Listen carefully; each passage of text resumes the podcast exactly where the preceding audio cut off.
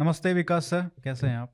नमस्ते, मैं ठीक हूँ, आप कैसे हैं? सर बहुत बहुत धन्यवाद आपका आने के लिए। आ, मैं आपका पिन ट्वीट देख रहा था और इसमें जो पिक्चर है मैं इस पे दिखाऊंगा स्क्रीन पे जब ये जाएगा, तो इसमें लिखा है फर्स्ट फ़ोटो आपने जो क्लिक किया था इस फैमिली के साथ, colonel Thomas, forty five R R Rashtriya rifles, eleven Jat regiment, इनके सोल्जर थे ये, और इनकी फैमिली के साथ आपने नाइनटीन टू थाउजेंड नाइन में एक फ़ोटो क्लिक किया था और अभी टू थाउजेंड ट्वेंटी वन में ये फ़ोटो क्लिक किया है। This was very moving for me कि मतलब how did this journey start, and your bio is basically you just simply have written that visiting families of immortal since nineteen ninety nine. तो ये जो immortals हैं हमारे, जो शहीद नहीं कहूँगा मैं, हुतात्मा जो हैं भारतीय आर्मी के, उनके फैमिलीज़ को विज़िट करना, ये सिलसिला आपने शुरू किया नाइन्टीज़ में, क्या कारण था इसका? आ, चलो आपने मुझे ना तीन चार चीज़ें एक साथ पूछ ली जी, तो मैं इसको एक एक करके I try to answer them. जैसे कि शुरुआत कैसे हुई, अगर मैं अपनी बात करूं, I belong to Jammu and Kashmir, और जम्मू एंड कश्मीर में भी जो मेरा पैतृक घर है वो भद्रवा में आता है। भद्रवा एक छोटा सा टाउन है डिस्ट्रिक्ट डोडा में। आज अगर आप भद्रवा जाएं तो बड़ा नॉर्मल सा टाउन है, सब ठीक है, टूरिस्ट, हाँ अब तो टूरिस्ट भी पिछले कुछ सालों से गवर्नमेंट भी उसके ऊपर काफ़ी एफर्ट्स लगा रही है कि टूरिस्ट वहाँ पर आएँ। बड़ी खूबसूरत वैली है। और नाइन्टीज़ में या अर्ली टू थाउजेंड के आसपास तक भद्रवा भी बड़ा हॉस्टाइल था एकदम, टेररिस्ट्स के रोज़ वहाँ पे कोई ना कोई इंसिडेंसेस होते ही रहते थे, कश्मीर के साथ साथ जैसे सब कुछ था। तो ये बात है नाइनटीन नाइंटी फोर की। आ, मैं भद्रवा में किसी शादी को अटेंड करने किसी तो गांव में जा रखा था, तो रात को गोलियाँ चलने की ऐसे आवाज़ें सी आती हैं। अब हम सुन तो पा रहे हैं कहीं गोलियाँ चल रही हैं, वैली में आव, आवाज़ भी गूंजती है, पर पता नहीं था कि हो क्या रहा है।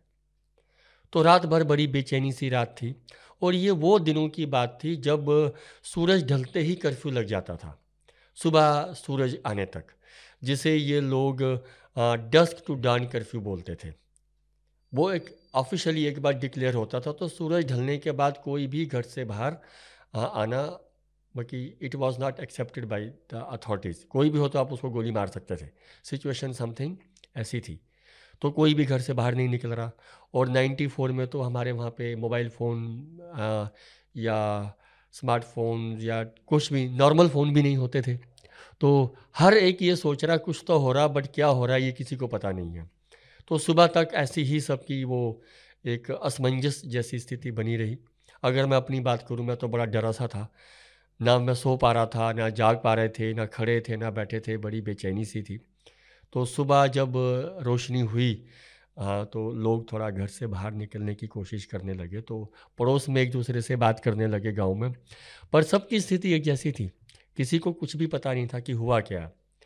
तो लगभग सात आठ बजे तक आ, ये पता चला कि पास के गांव में आ, एक सोल्जर्स की एक पिकेट थी। पिकेट मीन्स एक छोटी सी पोस्ट थी जिसको टेररिस्ट ने एम्बुश किया था, और उस एम्बुश में आठ जवान थे उस पिकेट में। उस वक्त सात जवान पहले ही कुछ आधे घंटे की फायर फाइट में मारे गए थे, तो एक कोई जवान था जो अपनी पोजीशन कुछ ले पाया और वो सुबह तक अपने आप को और उस पोस्ट को डिफेंड कर पाया, इसलिए वो सुबह तक गोलियां चल रही थी।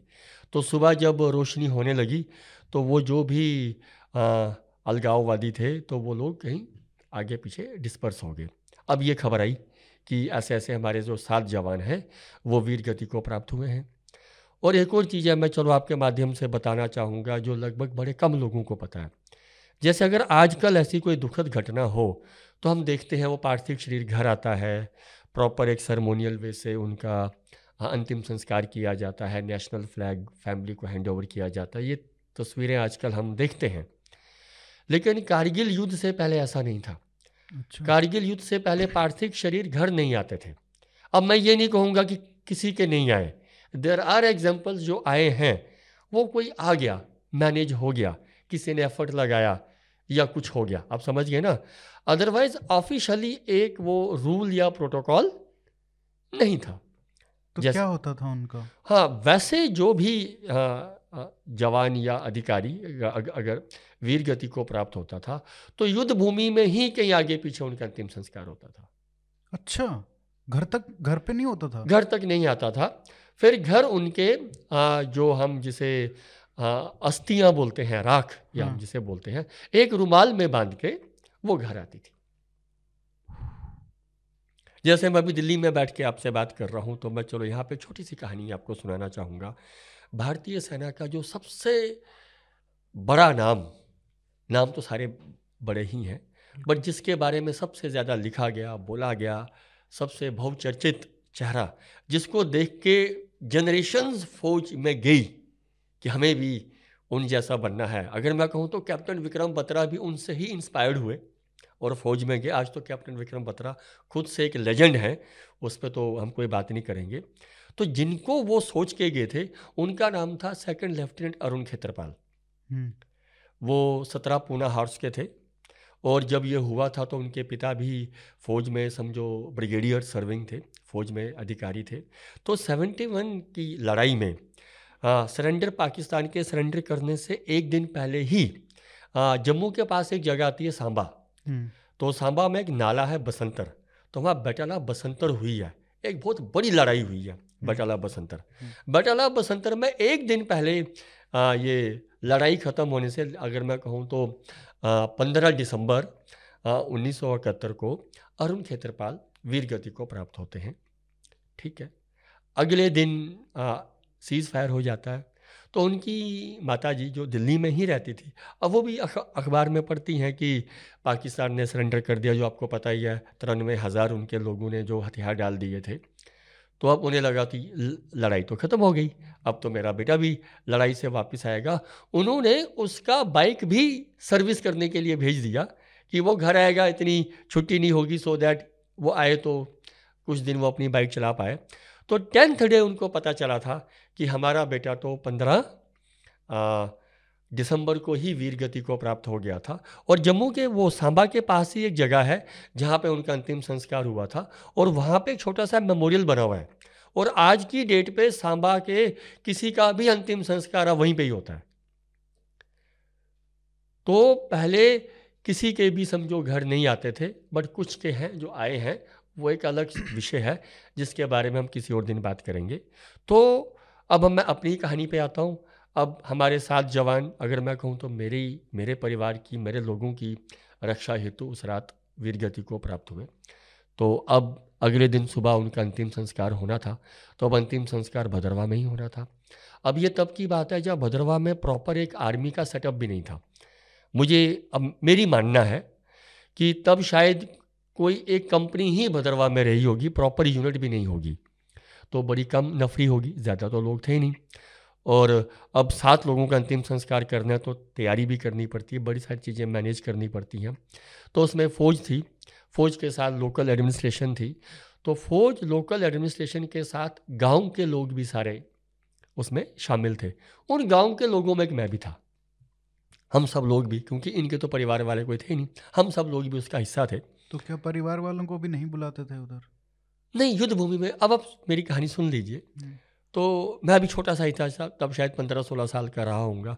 तो हमें पता चला कि इस पर्टिकुलर जगह पे लगभग ग्यारह साढ़े ग्यारह बजे उनके पार्थिव शरीर यहाँ पे लाए जाएंगे और यहाँ पे जाके उनका अंतिम संस्कार होगा।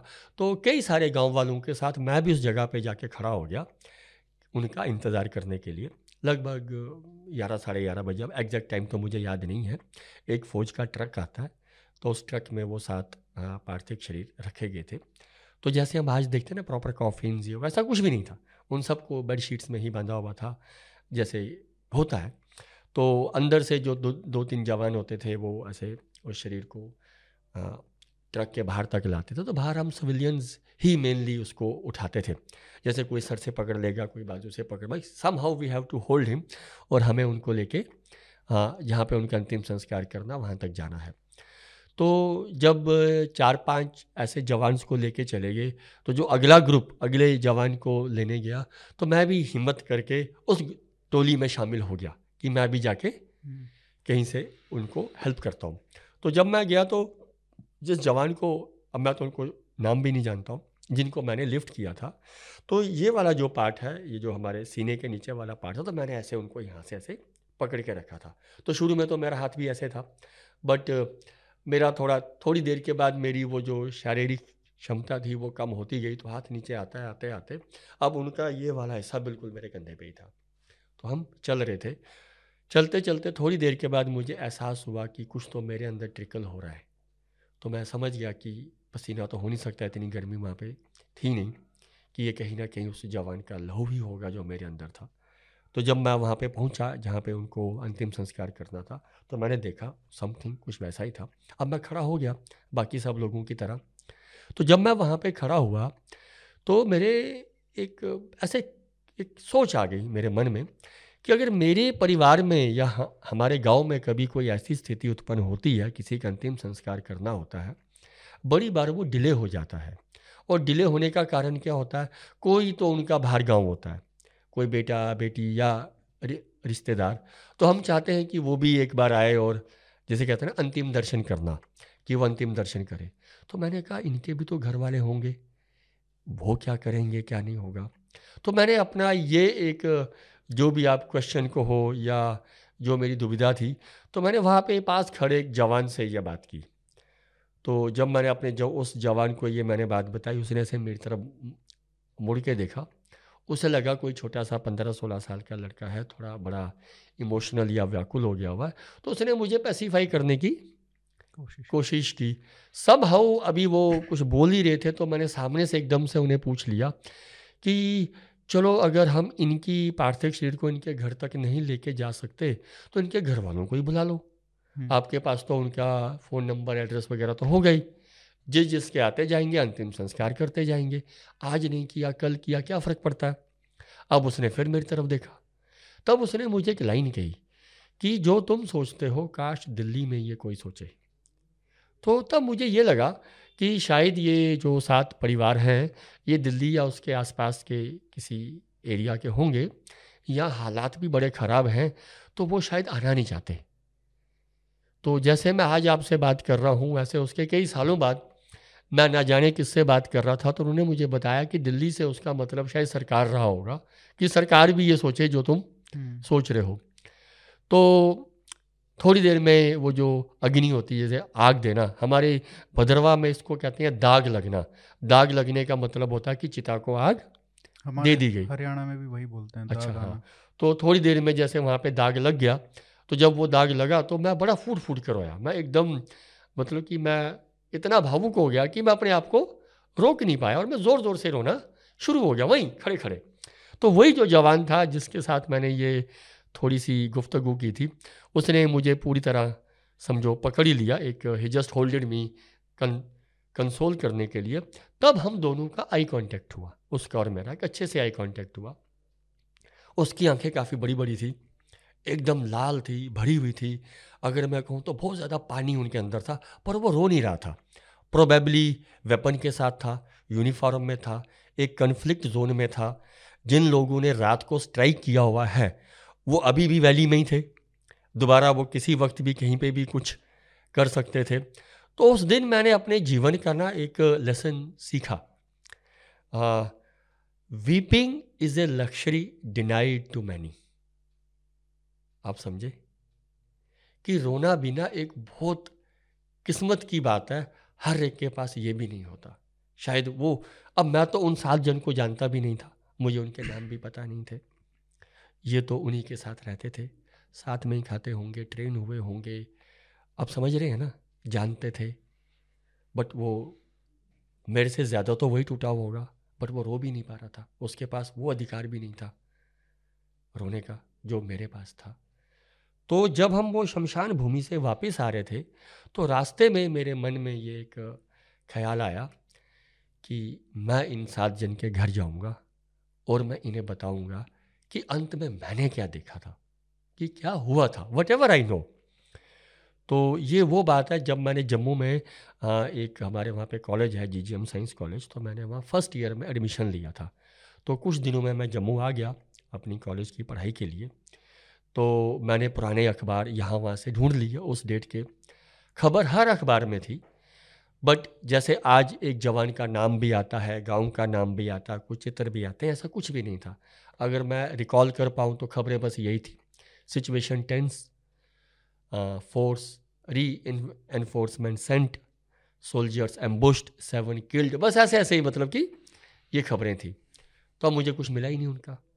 तो अब उसके बाद कॉलेज की लाइफ चलती रही, मैं भी कॉलेज के साथ पढ़ाई में जैसे जो भी आपको हो चलता रहा।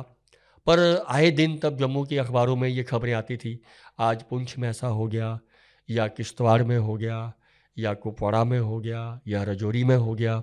होता तो था ही तब, तब बहुत ज़्यादा होता था। तो वो फिर से मुझे स्ट्राइक करता था कि ऐसा ही हुआ होगा, ऐसे ही चिता होगी, ऐसे ही उनको अभी अंतिम संस्कार हुआ होगा। तो ये सब चलता रहा। तो नाइन्टी ये बात है नाइन्टी फोर की। तो इसके पाँच साल के बाद नाइन्टी नाइन जब कारगिल का युद्ध हुआ, तो तब तक एक तो वो इलेक्ट्रॉनिक मीडिया भी आ गया था, प्राइवेट चैनल्स भी आ गए थे। और कारगिल के युद्ध में दो बातें बड़ी ज़्यादा हुई। एक कि पूरे मीडिया ने उस युद्ध को बड़े क्लोजली फॉलो किया, उसकी कवरेज की।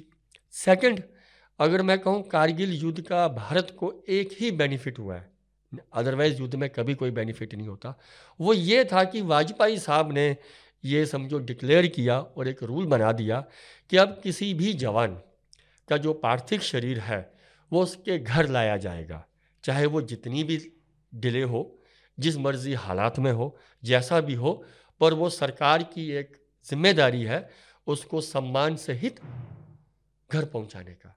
तो घर आने का भी वो सिलसिला शुरू हुआ जो हम आज देखते हैं। तो इस कारगिल के युद्ध में तो पूरा भारतवर्ष की सेना लड़ी।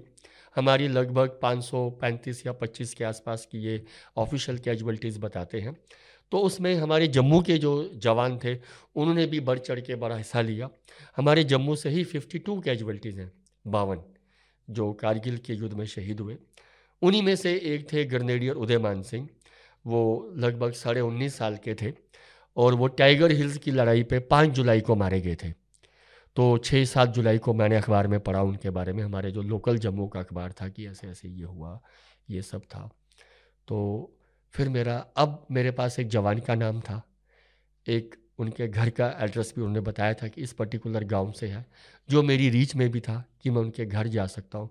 तो पाँच साल के बाद मैंने हिम्मत की कि अब मैं इनके घर जाता हूँ। लेकिन अब घर कैसे जाऊँगा, क्या बोलूँगा, ये सवाल सारे आने शुरू हो गए। तो मैंने मेरे अपने किसी दोस्त से बात की कि मुझे ऐसे ऐसे उदयमान सिंह के घर चलना, तुम मेरे साथ चलोगे क्या? उसने बोला हाँ चलेंगे, कल चलेंगे। कल नहीं गए, परसों गए, करते करते समझो कुछ दिन हो गए। तो मुझे लगा कि ये तो मेरे साथ नहीं जाएगा। मैंने किसी और से बात की, भाई तुम चलोगे? उसके साथ भी आलमोस्ट सेम स्टोरी। तो कुछ हफ्तों के बाद मुझे ये रियलाइज़ हुआ कि शायद कोई भी नहीं जाएगा। तो नाइन्टी नाइन की ही अगर मैं विंटर्स की बात करूं, नवंबर दिसंबर, अब अब एग्जैक्टली मुझे भी महीना या वैसा कुछ याद नहीं है, मैंने खुद से ही हिम्मत की कि अब मैं जाता हूँ, जाएगा तो कोई नहीं। तो वो जो गांव मैंने अखबार में उसका नाम पढ़ा था, मेरे घर के पास ही था, ज़्यादा दूर नहीं था। मैं पूछ पाछ के उस गांव तक पहुँच गया। तो जब मैं उस गांव पहुँचा तो किसी को मैंने जा... जिस पहले इंसान को ही मैंने पूछा कि मैं उदयमान सिंह के घर जाना चाहता हूँ, उसने मुझे उसका घर बता दिया कि ये वाला घर उसका। अब गाँव के घर थोड़े खेत में खुले खुले से होते हैं, जैसे गाँव का आंगन होता है। तो मैं गया, उनके कोई गेट वेट तो था नहीं, कोई बेल वेल थी नहीं। तो मैं बड़े से आंगन में घुस के सीधा एक दरवाजे तक पहुंच गया। तो मैंने दरवाजे को खटखटाया। एक चौदह पंद्रह साल की एक लड़की बाहर आती है, तो मुझसे पूछती है कौन हो, क्यों, किससे मिलने आए हो? तो मेरे मुंह से निकल गया कि मैं आपकी मम्मी से मिलने आया हूँ। तो उसने मुझे कमरे में जाके बिठा दिया। उस कमरे में क्या था, बस एक ऐसा ही कमरा था। हाँ, कमरे में कोई भी फर्नीचर नहीं था, नीचे दरी बिछी हुई थी और दीवारों पे ना कुछ तस्वीरें लगी थी जो ग्रेनेडियर उदयमान सिंह की थी। शायद अभी भी लोग उनके घर आ रहे होंगे, वट एवर इट वॉज। तो मैं दरी पे कहीं एक साइड पे जाके तो बैठ गया। लगभग चार पाँच मिनट के बाद हाँ एक महिला आती है जो उन्हीं की मदर हैं, और अब उस वक्त तो मुझे पता नहीं था। बिल्कुल जितनी दूरी पे आप बैठे हैं वो आके मेरे सामने बैठ जाती हैं और ऐसे सर झुका के बैठती हैं। ये सुबह मेरे ख्याल से कोई ग्यारह बजे के आसपास की बात होगी। अब मुझे लगा आंटी मेरे से बात करेंगी, कुछ पूछेंगी। वो कुछ नहीं पूछ रही, बिल्कुल ऐसे सर से झुका के बैठी हैं। मैं भी चुप हूँ, वो भी चुप है। मैं फिर भी कभी यहाँ देख रहा हूँ, वहाँ देख रहा हूँ, आंटी ने कभी सर भी नहीं उठाया। लगभग एक घंटा हम दोनों ऐसे बैठे रहे, ना उन्होंने कोई बात की, ना मैंने कोई बात की, ना कोई कमरे में आया। और उस टाइम पे तो मोबाइल्स भी नहीं होते थे कि किसी का फ़ोन आए या मैं कुछ करूं। तो एक घंटे के बाद लगभग बारह बजे के आसपास आंटी ने ना शायद बड़ी हिम्मत करके ऐसे थोड़ा सा सर ऊपर किया और मुझे कहा कि चाय पियोगे? तो मैंने कहा चाय पियेंगे। तो आंटी अंदर जाती हैं, चाय बनने में जितना वक्त लगता है तो वो चाय लेके आती हैं। अब जैसे ही मैं कप लेता हूँ, अभी मैं कप को सिर्फ अपने मुंह तक ही लाया था, तो आंटी मुझे बोलती हैं वो तस्वीर देख रहे हो? अब मैं उस तस्वीर की तरफ देखता हूँ। वो तस्वीर क्या है? एक गांव की वो खाट नहीं होती चारपाई, वो खाट है। आंटी उस चारपाई पे बैठी हैं और उनकी गोद में उदयमान सिंह बैठा हुआ है। कहती देखो कितना सुंदर मेरा बेटा था। मैंने कहा यह उसकी ना आखिरी फ़ोटोग्राफ है, मई में खींची गई थी और उसने भी ये फ़ोटोग्राफ कभी देखी नहीं है जब हमने ये प्रिंट की थी। बस अब आंटी बात कर रही हैं कर रही हैं कर रही हैं अपने बेटे के बारे में, मुझे बोली जा रही हैं वो स्कूल में ऐसा था, बड़ा होके ऐसा था, जब रात को वो सोता था, उन दिनों में जम्मू में लाइट बड़ी जाती थी तो जब रात को लाइट जाती थी ना मैं रात भर उसको पक्की झोलती थी कि उसको मच्छर ना काटे, उसको ये ना करे। पता नहीं उसने टाइगर हिल्स की वो चढ़ाई कैसे चढ़ी होगी, उसने गोलियां कैसे खाई होंगी। उसको ना यहाँ सीने में गोली लगी थी उनके बेटे को, और उसके यहाँ सीने में ना पर्स था, लेदर का वो पर्स नहीं होता, वो उसके यहीं पर था। तो वो जो बुलेट थी वो बुलेट आई है उस पर्स को लगी है, उस पर्स को बिल्कुल आ, मतलब कि छेद करते हुए, और जो थोड़े बहुत पैसे या वटएवर उसके पर्स में था पूरा फाड़ के ना बुलेट उसकी चेस्ट में गई है। तो वो आंटी ना हमेशा आ, उस पर्स को इवन टुडे अभी भी उसको अपने ना समझो ब्लाउज में ही रखती हैं आज भी। तो और उस टाइम पे जब मैं गया था तब तो नई नई बात थी, तो आप वो ब्लड स्टेन्स भी देखते थे उस पर्स पे। अब तो खैर वो मिट गए हैं। तो अब आंटी मुझे वो दिखा रही हैं। एक घंटा लगभग इसमें हो गया, आ, मेरे ख्याल से एक सवा एक बज गया होगा। फिर आंटी मुझे कहती हैं खाना खाओगे? अब मैं अभी भूखा था, सुबह काफ़ी देर का निकला था। तो मैंने कहा आंटी खाना खाएंगे, अब खाना इस रूम में नहीं खाएंगे। ये रूम उसी का रूम था, उदय उदयमान सिंह का था। अब ये थोड़ा आई मीन टू से एक पवित्र रूम है, यहाँ पे हम खाना वाना नहीं खाएंगे। तो वो मुझे अंदर ले गए। तो अंदर जाके मैंने देखा वो मुझे लड़की दोबारा मिली जो सुबह मुझे मिली थी, वो उसकी छोटी बहन थी, मुझे तब पता चला। तो उसे कहा गया कि अब आ, ये भी खाना खाएंगे, तुम फटाफट दो तीन गरम गरम चपाती बनाओ, और जो भी दाल सब्जी बनी थी उन्होंने मुझे दिया। मैंने खाना भी खाया और बात बात हो रही है। तो लगभग तीन साढ़े तीन बजे के आसपास मैंने उनसे ऐसे कहा अच्छा आंटी अब मैं चलता हूँ। तो अब आंटी मुझे ऐसे कहती हैं अच्छा कितनी छुट्टी छुट्टी आए हो? मैंने कहा छुट्टी कौन सी छुट्टी, तुम अठारह ग्रेनेडियर से नहीं हो? मैंने कहा नहीं नहीं मैं तो फौज से ही नहीं हूँ। तो अच्छा तो तुम कौन हो? तब मैं थोड़ा डर गया, मैंने कहा पता नहीं कहीं। तो वो जो अखबार का कटिंग था ना जो पाँच छः जुलाई का था वो मेरे पास था, जो मैंने उस दिन से अपने पास रखा था। मैंने अपनी जेब में से फटाफट वो निकाला। मैंने कहा आंटी ये ना मैंने अखबार में ये पढ़ा था जब ये आया था, तो मैं तब से आपके पास आना चाहता था पर समहाउ मैं आ ही नहीं पाया। आ, मेरा नाम विकास है और मैं ये तालाब तिल्लो में रहता हूँ। तो उस वक्त तक आंटी मेरे से ना हिंदी में बात कर रहे थे, फिर वो मेरे से डोगरी में बात करते हैं, फिर मुझे पूछते हैं वो फिर कैली आए कि क्यों आए? तो मैंने कहा नहीं नहीं काम कोई भी नहीं था, कोई एजेंडा नहीं था, कोई कुछ भी नहीं था, बस मैं आपसे मिलना चाहता था और कुछ भी नहीं था, और मेरा कोई इंटेंशन भी कुछ नहीं था, मुझे बस आपको मिलना था और कुछ भी नहीं था। कहती अच्छा फिर आना। तो मैंने कहा मैं फिर आऊँगा। तो अब लगभग बाईस तेईस साल हो गए। ये तेईस साल में मैं अगर उसी घर की बात करूँ तो सौ से ज़्यादा बार मैं उसके घर जा रखा हूँगा। हर पाँच जुलाई को जब भी मैं जम्मू में होता हूँ मैं उनके कार्यक्रम में शामिल होता हूँ। अब उनकी दो बेटियाँ थीं, एक से तो वो उसी दिन मिला था, एक एक और भी उससे छोटी थी। अब दोनों बेटियों की शादियाँ भी हो गई हैं, अब उनके दो दामाद भी हैं, उनके आगे बच्चे भी नाइन टेंथ में आ गए हैं, लेकिन मैं आज भी उस परिवार के साथ वैसा ही हूँ। तो ये आपके उस सवाल का जवाब है कि मैंने शुरुआत क्यों की, कहाँ से की, और पहली बार मैं जब किसी के घर गया क्या था, कैसा था। तो अब मैं दूसरे आपका जो बात था, जो आपने फ़ोटोग्राफ कर्नल जोजन थॉमस की बात की, तो ये यारा जाट के थे। जब ये जब ये बोर्ड में अप्रूव हुए टू टेक कमांड तो उन्होंने फोर्टी फाइव आर आर की कमांड ली। तो ये कुपवाड़ा में ही डिप्लॉयड थे। He was C O commanding officer that time. तो एक ऑपरेशन के दौरान इनके किसी कंपनी कमांडर को इंजरी हो गई, बुलेट इंजरीज हो गई, तो ये खुद से ही एनकाउंटर साइट पे आ गए थे, बिल्कुल एलसी पे वो सब हो रहा था।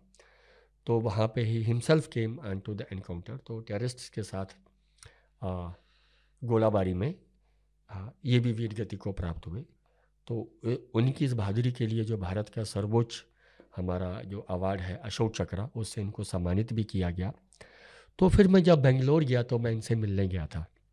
तो वो जो पहली फ़ोटोग्राफ है, जब मैं पहली बार इनसे मिला बेंगलोर जाके, तो वो तब की फ़ोटोग्राफ थी जिसमें उनकी धर्मपत्नी बीना थॉमस हैं, उनकी बेटी हैं मेगना उनका नाम है, फिलेमोन फिली जो मैं कहता हूँ, जो वो छोटा सा बेटा है।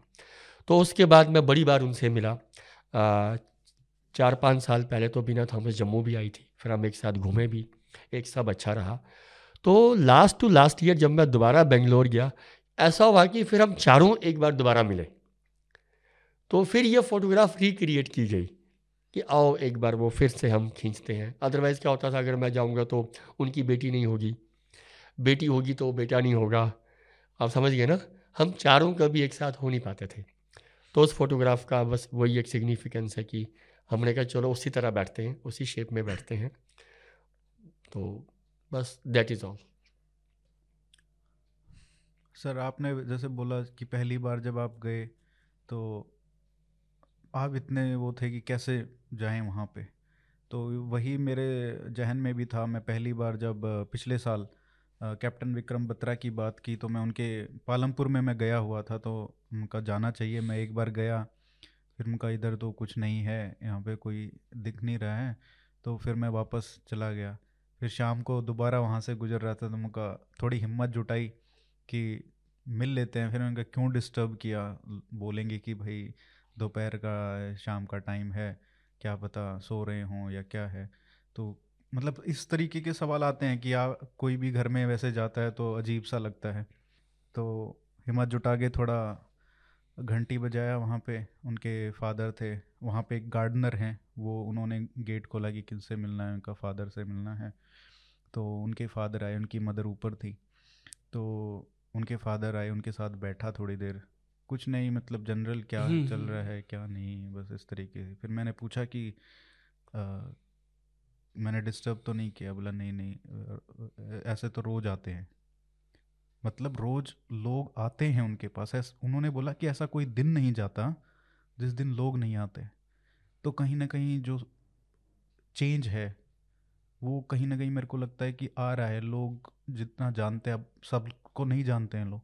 जैसे आपका इतना, आप हर चीज़ को फॉलो करते हो, लेकिन Vikram Batra is a legend. अभी तो शायद उनका पता है लोगों को, कोई भी पूछे पालमपुर में तो उनका घर बता देते हैं। तो इस तरीके से जो वहाँ पे जाते होंगे, इधर उधर निकलते होंगे तो उनको पता चल जाता होगा, वरना it's it's a this thing कि कुछ बदलाव तो आया है देश में, शायद मीडिया का भी उसमें एक बिल्कुल। चलो मैं एक छोटी सी एक बड़ी एक अच्छी चीज़ है जो मैं आपको बताना चाहूँगा। आपने विक्रम बत्रा की बात की, लगभग एक डेढ़ साल पहले जम्मू में एक कार्यक्रम होना था जिसमें अंकल को, ये बत्रा अंकल को बुलाया गया। तो अंकल आए तो मेरा ही ज़िम्मा लगा कि मैं उनको होटल के रूम में जाके ड्रॉप करूँ, उनको आई मीन प्रॉपरली सेटल करूँ। और नेक्स्ट डे इवेंट इवेंट खैर उसी होटल के पास ही था, और उनके साथ जैसे वो शाम को, वो अकेले आए थे, आंटी नहीं आ पाई थी, कि डिनर भी मैं उन्हीं के साथ करूं सो दैट एक उनको कंपनी हो। तो मैं उन्हीं के साथ उनके रूम में गया, उनको हमने सारा आई मीन सेटल डाउन किया, सब कुछ किया, डिनर मैंने उनके साथ किया। फिर मैंने कहा अंकल अब आप सो जाइए, तो मैं कल सुबह आता हूँ, तो अगर जल्दी आया तो ब्रेकफास्ट भी एक साथ कर लेंगे, नहीं तो आप ब्रेकफास्ट कर लीजिएगा, फिर तो हमने इवेंट पर जाना ही है। तो वो कहते हैं ठीक है।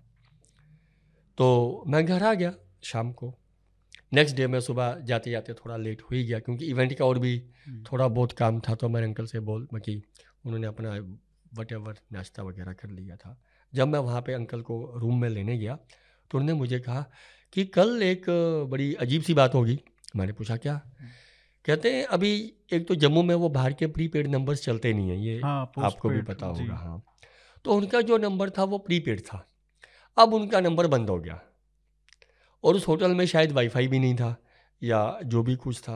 अब वो कहते हैं जब तुम चले गए उसके बाद अब मैं अकेला था, अब होटल के रूम में था और अब मेरा किसी के साथ कोई संपर्क नहीं था। और टीवी शायद उन्होंने देखना या ना देखना, वट एवर इट वॉज। कहता मैं अकेला बैठ गया, अब मैं क्या करता। देन इस लड़की फिर मैंने एक पोइम लिखी। बड़ी देर के बाद मैं फिर दोबारा से विक, विक्रम बत्रा के उस, क्योंकि जब मैं और वो भी बैठे थे तो तब भी हम विक्रम बत्रा की ही बातें कर रहे थे। तो ये है वो है जो भी बातें थी। कहते जब तुम चले गए तो वो बातें तो समझो चली रही थी मेरे दिमाग में। अब कोई था भी नहीं, ना मैं किसी से बात कर सकता था, ना मैं व्हाट्सअप देख सकता था, ना मैं कुछ कर सकता था। टीवी का मुझे अब याद नहीं आ रहा कि उन्होंने देखा या क्या नहीं था। तो मैं दोबारा थोड़ा ट्रांस में चला गया। तो मैंने कुछ लाइनें लिखी, तो उन्होंने मुझे वो लाइनें सुनाई। उस लाइन की ना, जो पोइम की जो पहली लाइन है, अगर मैं पूरी तरह एग्जैक्टली बता पाऊँ तो मैं आपको बताता हूँ। एक पिता अपने बेटे के लिए लिख रहे हैं, ऐसा वो ऐसा बोलते हैं। वो लाइन्स एग्जैक्टली ये हैं कि मैंने भगवान को तो नहीं देखा है, पर मैंने भगवान जैसे एक इंसान को देखा है। ये उसकी फर्स्ट लाइन है। तो मैं अगर दोबारा उनसे मिलता हूँ तो मैं उनसे वो पूरी पोइम कहीं पे तो उन्होंने लिखी है, मैं वो लाके आपको ज़रूर भेजूँगा। तो ये आपने विक्रम जी की और अंकल की बात की, तो सोचो वो आज बीस साल के बाद भी एक पिता अपने बच्चों के लिए इस तरह की पोइम्स लिख रहे हैं। फिर उस इवेंट में उन्होंने वो पोइम पब्लिकली पढ़ी। जब उनको स्पीच देने का जब उनकी बारी आई तो उन्होंने कुछ तो अपने शब्द कहे। फिर उन्होंने कहा कि मैंने कल विक्रम को लेके कुछ लाइनें लिखी हैं, वो मैं आपको सुनाना चाहूँगा। आप लाइन खुद ही देखिए कि मैंने भगवान को तो नहीं देखा है, पर मैंने भगवान जैसे एक इंसान को देखा है। ऐसी कुछ लाइन्स थी उनकी। मतलब कैप्टन विक्रम बत्रा को ऑनर्स मिले हैं, लेकिन इससे बड़ा ऑनर क्या होगा। बिल्कुल बिल्कुल बिल्कुल। एक और ट्वीट जो आपने मेरे को भेजा उसको मैं पढ़ना चाहूँगा। Fifteen years back when I first when I met Aparajita, daughter of Kargil martyr major Padmapani Acharya in two thousand one for the first time, we got this left side of photograph clicked in a studio in Hyderabad. Today again in Hyderabad when we met, the right side photograph is clicked. ये दो photographs हैं। uh, अभी commander आचार्य जो उनके बड़े भाई हैं उनसे मिलने का सौभाग्य प्राप्त हुआ। वो काफ़ी अच्छा काम कर रहे हैं, उनसे काफ़ी बातें भी हुई, पर उनके भाई के बारे में मैं uh, बात नहीं कर पाया। काफ़ी बिजी हैं वो अभी, और आपको पता ही है क्या सिचुएशन है जे एंड के में। तो काफ़ी मतलब he is such a gentleman and the whole team, the way they respect him, it's it's can't be described in words.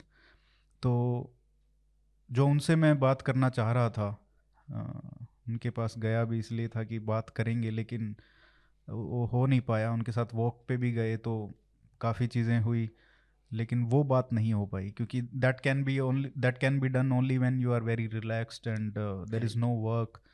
वो उनके पास वो लग्जरी नहीं है इस टाइम पे, जो सिचुएशन है ग्राउंड पे। तो मैं चाहूँगा कि अगर आप उनकी स्टोरी, उनके भाई की स्टोरी अगर आप शेयर कर सकें तो। बिल्कुल। चलो पहले मैं ओवरऑल इस मीटिंग को ही डिस्क्राइब करूं। ये भी मेरी एक बीस तेईस साल की जो जर्नी है ना, उसका एक बड़ा अहम हिस्सा है। मैं बॉम्बे में था लगभग दो हज़ार या दो हज़ार एक के आसपास की बात है, दो हज़ार एक ही होगा। तो विले पार्ले वहाँ पे एक लोकल स्टेशन है। मैं किसी परिवार से ही ऐसे मिलने गया था। जब मैं मिल के आया, अब मुझे अगली मीटिंग के लिए चर्च गेट जाना था, तो अब मुझे लोकल ट्रेन में बैठना था।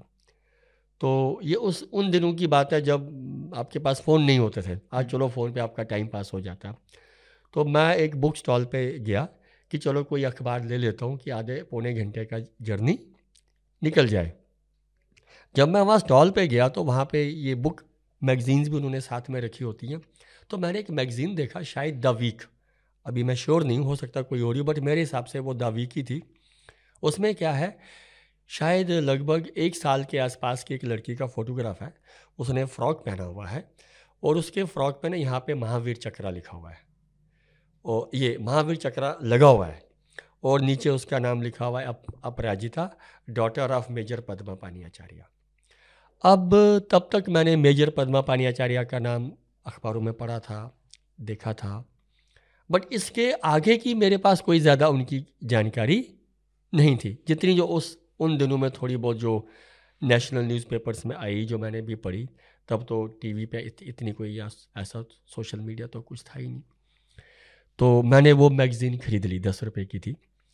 तो बाकी विले पार्ले से चर्च गेट तक जाने का जो टाइम था, उसमें मैंने वो जो कवर स्टोरी थी वो दो तीन बार मैंने पढ़ ली। तो मैंने ये पढ़ा, अच्छा ये तो हैदराबाद में रहते हैं, ये अपराजिता है, उनकी बेटी है, ये है वो, जो भी जो भी जो भी कुछ उस पर लिखा हुआ था। तो तब ऐसे मेरे मन में ये ख्याल आया कि अभी तो मैं बॉम्बे तक तो आ ही गया हूँ, दोबारा पता नहीं इतनी दूर आने को मिले भी ना मिले। उस टाइम पे ये भी एक सोच आती थी। बिल्कुल। तो हैदराबाद तो चलो यहाँ से पास ही है, मैं ऐसा करता हूँ हैदराबाद चले जाता हूँ, मिल लेता हूँ। बड़ा मन किया कि मैं अब अपराजिता से मिलूँ, एक एक समथिंग, मैं बड़ा एक्साइटेड सा हो गया था। तो मैंने पहले ट्रेन का पता वता करने की कोशिश की, रिजर्वेशन तो कोई एक दिन में मिल नहीं रही थी। तो किसी ने मुझे कहा कि दादर से ना बस भी जाती है हैदराबाद के लिए, तुम जाओ और उस बस में बैठ के चले जाओ। अब मैं सबसे पहले अपनी बजट देख रहा हूँ, इतने तो पैसे भी नहीं थे, और उस ज़माने में ये भी नहीं था कि मैं आपको बोल दूँ चलो जी पे कर दो मुझे थोड़े, तब तो ऐसा कुछ था नहीं। I had very limited money, पैसे वैसे ही बड़े कम होते थे। अब ये था, तो फिर मैंने वो सारा कैलकुलेट किया कि अगर मैं हैदराबाद जाऊँ, हैदराबाद से फिर वापस जम्मू जाऊँ, तो मैंने सम हाउ मैनेज कर लिया कि थोड़ा टफ होगा बट आई कैन मैनेज। तो मैं बस में बैठ के हैदराबाद चला गया। हैदराबाद की जर्नी बड़ी लंबी, बड़ा लंबा टाइम लगा, बस में बिल्कुल बैठ बैठ के ऐसे एक आदमी अकड़ता ही जाता है। तो जब मैं हैदराबाद पहुंचा, अब मेरे पास ना उनका फ़ोन नंबर है, ना उनका एड्रेस है, उनका कुछ भी नहीं है। मेरे पास बस वो मैगज़ीन है, और मैगज़ीन पे अप, अपराजिता की फ़ोटोग्राफ है, और अंदर कवर स्टोरी पे जो मेजर पद्मा पानी की फोटो, ये मेरे पास सब कुछ है।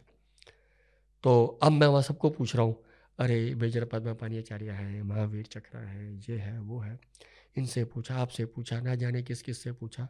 कहानी को अगर मैं कट शॉर्ट करूँ, मुझे दो दिन लगे उनका घर ढूंढने में, it took me two days. और दो दिन के बाद मैं संभव उनके घर तक पहुँच गया। अब बजट और ख़राब हो गई है, रात को मैं समझो बस स्टैंड पे ही सोया। चलो एक बात है, मौसम अच्छा था, गर्मियाँ थी, कोई ठंड वंड का तो कुछ था नहीं, एक बेंच पे जाके मैं भी सो गया। अब मैं उनके जब शाम को घर पहुंचा तो मैं बड़ा एग्जॉस्टेड सा था।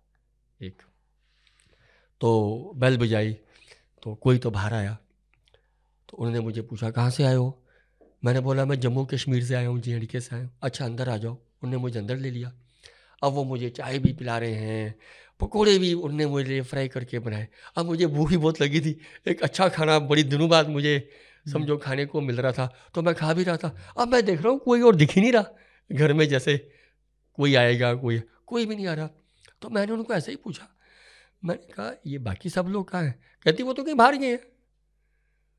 तो मैंने कहा अच्छा, मैंने कहा फिर मुझे वापस भी जाना होगा ये वो। कहती ठीक है मैं फ़ोन पर बात करती हूँ। तो उन्होंने अंकल को फ़ोन किया, उस लेडी ने, वो उनके घर पे मेड हैं, और वो तब से मेड हैं जब मेजर पद्मा पाणियाचार्य पैदा हुए थे ना, तब से वो उनके साथ हैं, वो आज भी उनके घर पर हैं, even today she is at that home. तो उन्होंने से फ़ोन किया। अब उनको क्या लगा, तब भी मैं ऐसे ही दुबला पतला सा, बाल कम, कि ये बाबा की पलटन से ही आए हैं। आप समझिए, अब जैसे मैंने कहा भी कहाँ जम्मू कश्मीर से, तो she was also of the impression कि ये कहीं ना कहीं आर्मी से आर्मी से ही होगा। तो उन्होंने फ़ोन मिला के कुछ तो उनको कहा होगा। अब मैं फ़ोन पे आया तो अब अंकल ने मेरे से बात की, हाँ जी जेंटलमैन, मतलब ये कहा। तो मैंने कहा मैं ऐसे ऐसे हूँ, आप सेम क्वेश्चन, यूनिट से हो? मैंने कहा नहीं। तो कौन हो? तो मैंने अपने बारे में बताया। कहते हैं अच्छा हमें आने में थोड़ा टाइम लगेगा, तो फिर हम मिलते हैं। तो फिर हम जब वो आए, जब मैं उनसे मिला, एक बड़ा अच्छा लगा, उन्हें भी मिल के बात बात हुई। अब मैं बार बार अपराजिता की तरफ देख रहा हूँ, जो शायद किसी के पास थी, अब वो मेरे पास आ नहीं रही। अब मेरा बड़ा मन है आओ आओ, अब वो तो आएगी नहीं। तो एक ना वो कैडबरी का चॉकलेट आता था, वो सौ रुपये का, जिसमें वो तीन चार एक डब्बा सा होता था, तो मैंने वो एक लिया हुआ था। तो मैंने अंकल से ऐसे पूछा ये मैं इसको दे दूँ? कहते हैं दे दो। तो मैंने वो डब्बा उसको दिया, तो थोड़ी सी हमारी दोस्ती हो गई। वो थोड़ी पास तक आई, और उसने वो सारे चॉकलेट्स खोल दिए जितने थे ना, जैसे एक खोला, फिर दूसरा भी खोला, फिर तीसरा भी खोला। अब थोड़ी बहुत हमारी जान पहचान हो गई। तो अब मेरा बड़ा मन था कि मेरा इसके साथ एक फ़ोटोग्राफ हो, अपराजिता के साथ। तो मैंने अंकल से कहा, अंकल मैं इसके साथ एक फ़ोटोग्राफ ले लूँ? कहते हाँ ले लो तुम। अब मेरे पास तो कुछ था नहीं, अब जैसे आज तो चलो मोबाइल है, तब तो ऐसा कुछ था नहीं। तो अंकल कहते हैं हमारे पास भी कोई घर में कैमरा नहीं है, तब क्या करें? तब मैं बड़ा डिसअपॉइंटेड सा हो गया कि अब तो है ही कुछ नहीं। तो शायद उन्होंने उसको फील किया या क्या किया, अब आई डोंट नो उनके अंकल के माइंड में उस टाइम पे क्या था। उन्होंने कहा ऐसा करो तुम इसको लेके कहीं बाहर चल जाओ, या आसपास कोई ना कोई स्टूडियो तो मिल ही आएगा, वहाँ ले लो। मैंने कहा ठीक है। तो उन्होंने मुझे जैसे अपराजिता को दे दिया। अब मैं उसको लेके गेट से बाहर आया। तो जब मैं बाहर आके, अब मुझे तो नहीं है पता, मैं थोड़ा यहाँ वहाँ जा रहा था, तब मेरे दिमाग में कि सवाल एक ऐसे आया, मैंने कहा बड़े अच्छे लोग हैं, ऐसे इसको मेरे साथ भेज दिया, अब मैं कहीं चला ही जाऊँ, ये मुझे कहाँ ढूंढेंगे? तो मैं जब बाद में बड़े होकर जब मैं अपराजिता से मिला, मैंने उनसे कहा भी कि सोचो अगर मैं तुम्हें उस दिन लेके चला गया होता, बड़े बेवकूफ़ से लोग हैं ये सारे, ऐसे मुझे तुम्हें, तुम्हें मेरे साथ भेज दिया, तुम छोटी सी एक साल की। तो चलो वो एक अलग बात थी। तो हमें एक एक स्टूडियो मिल गया। अब मैं स्टूडियो के पास गया। तो बॉम्बे में जो मैं उन दिनों में था ना, तो मैं किसी से मिला था, तो वो दो तीन लोग थे जो कुछ फिल्म्स में काम करते थे। तो उनकी एक आपस की डिस्कशन जो मैंने सुनी थी वो ये थी कि एक ब्लैक एंड वाइट फ़ोटोग्राफ की ना क्वालिटी और लाइफ ज़्यादा होती है।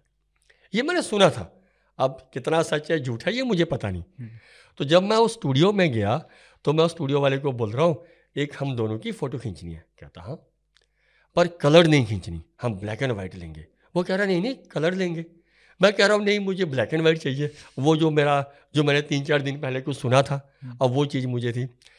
तो वो अब आजकल, तब शायद कोई ब्लैक एंड वाइट इतना खिंचवाता भी नहीं होगा। कहता नहीं फिर तीन कॉपीज़ लेनी पड़ेंगी तुम्हें, इतने की आएंगी, ये होगा वो होगा, वो सारी सारी बातें वो मुझे बोल रहा था। फिर मैंने दोबारा कैलकुलेट किया कि budget was that time a main constraint. तो मैंने कहा ठीक है, तो मुझे तीन कापियाँ दे दो। मैं तो उससे एक ही ले रहा था। अच्छा हुआ तब मैंने इसको तीन के लिए कहा। मैंने ठीक है तुम तीन के लिए कर दो, आ, बट मुझे ना जल्दी अभी चाहिए फ़ोटोग्राफ। कहता हाँ आधे घंटे में दे दूँगा। तो उसने एक फ़ोटोग्राफ ली, और वो जो ये फ़ोटोग्राफ जो आपने देखी उसके पास कोई बैठने की जगह भी नहीं थी। तो जो टेबल था ना, टी टेबल, तो मैं टेबल पर बैठा हूँ और उसको हमने गोद में लिया हुआ। तो वो फ़ोटोग्राफ क्लिक हुई। लगभग आधे घंटे में उसने उसका नेगेटिव से वो धुलवा के, जैसे होता था आजकल तो खैर वो होता ही नहीं है। तो उसने मुझे तीन ब्लैक एंड वाइट फ़ोटोग्राफ्स दी। तो मैं घर वापस आ गया। जब मैं घर आया तो मैंने एक फ़ोटोग्राफ उन्हीं को दे दी कि हमने तीन खींची हैं, ये एक आप रख लीजिए। तो उन्होंने रख ली।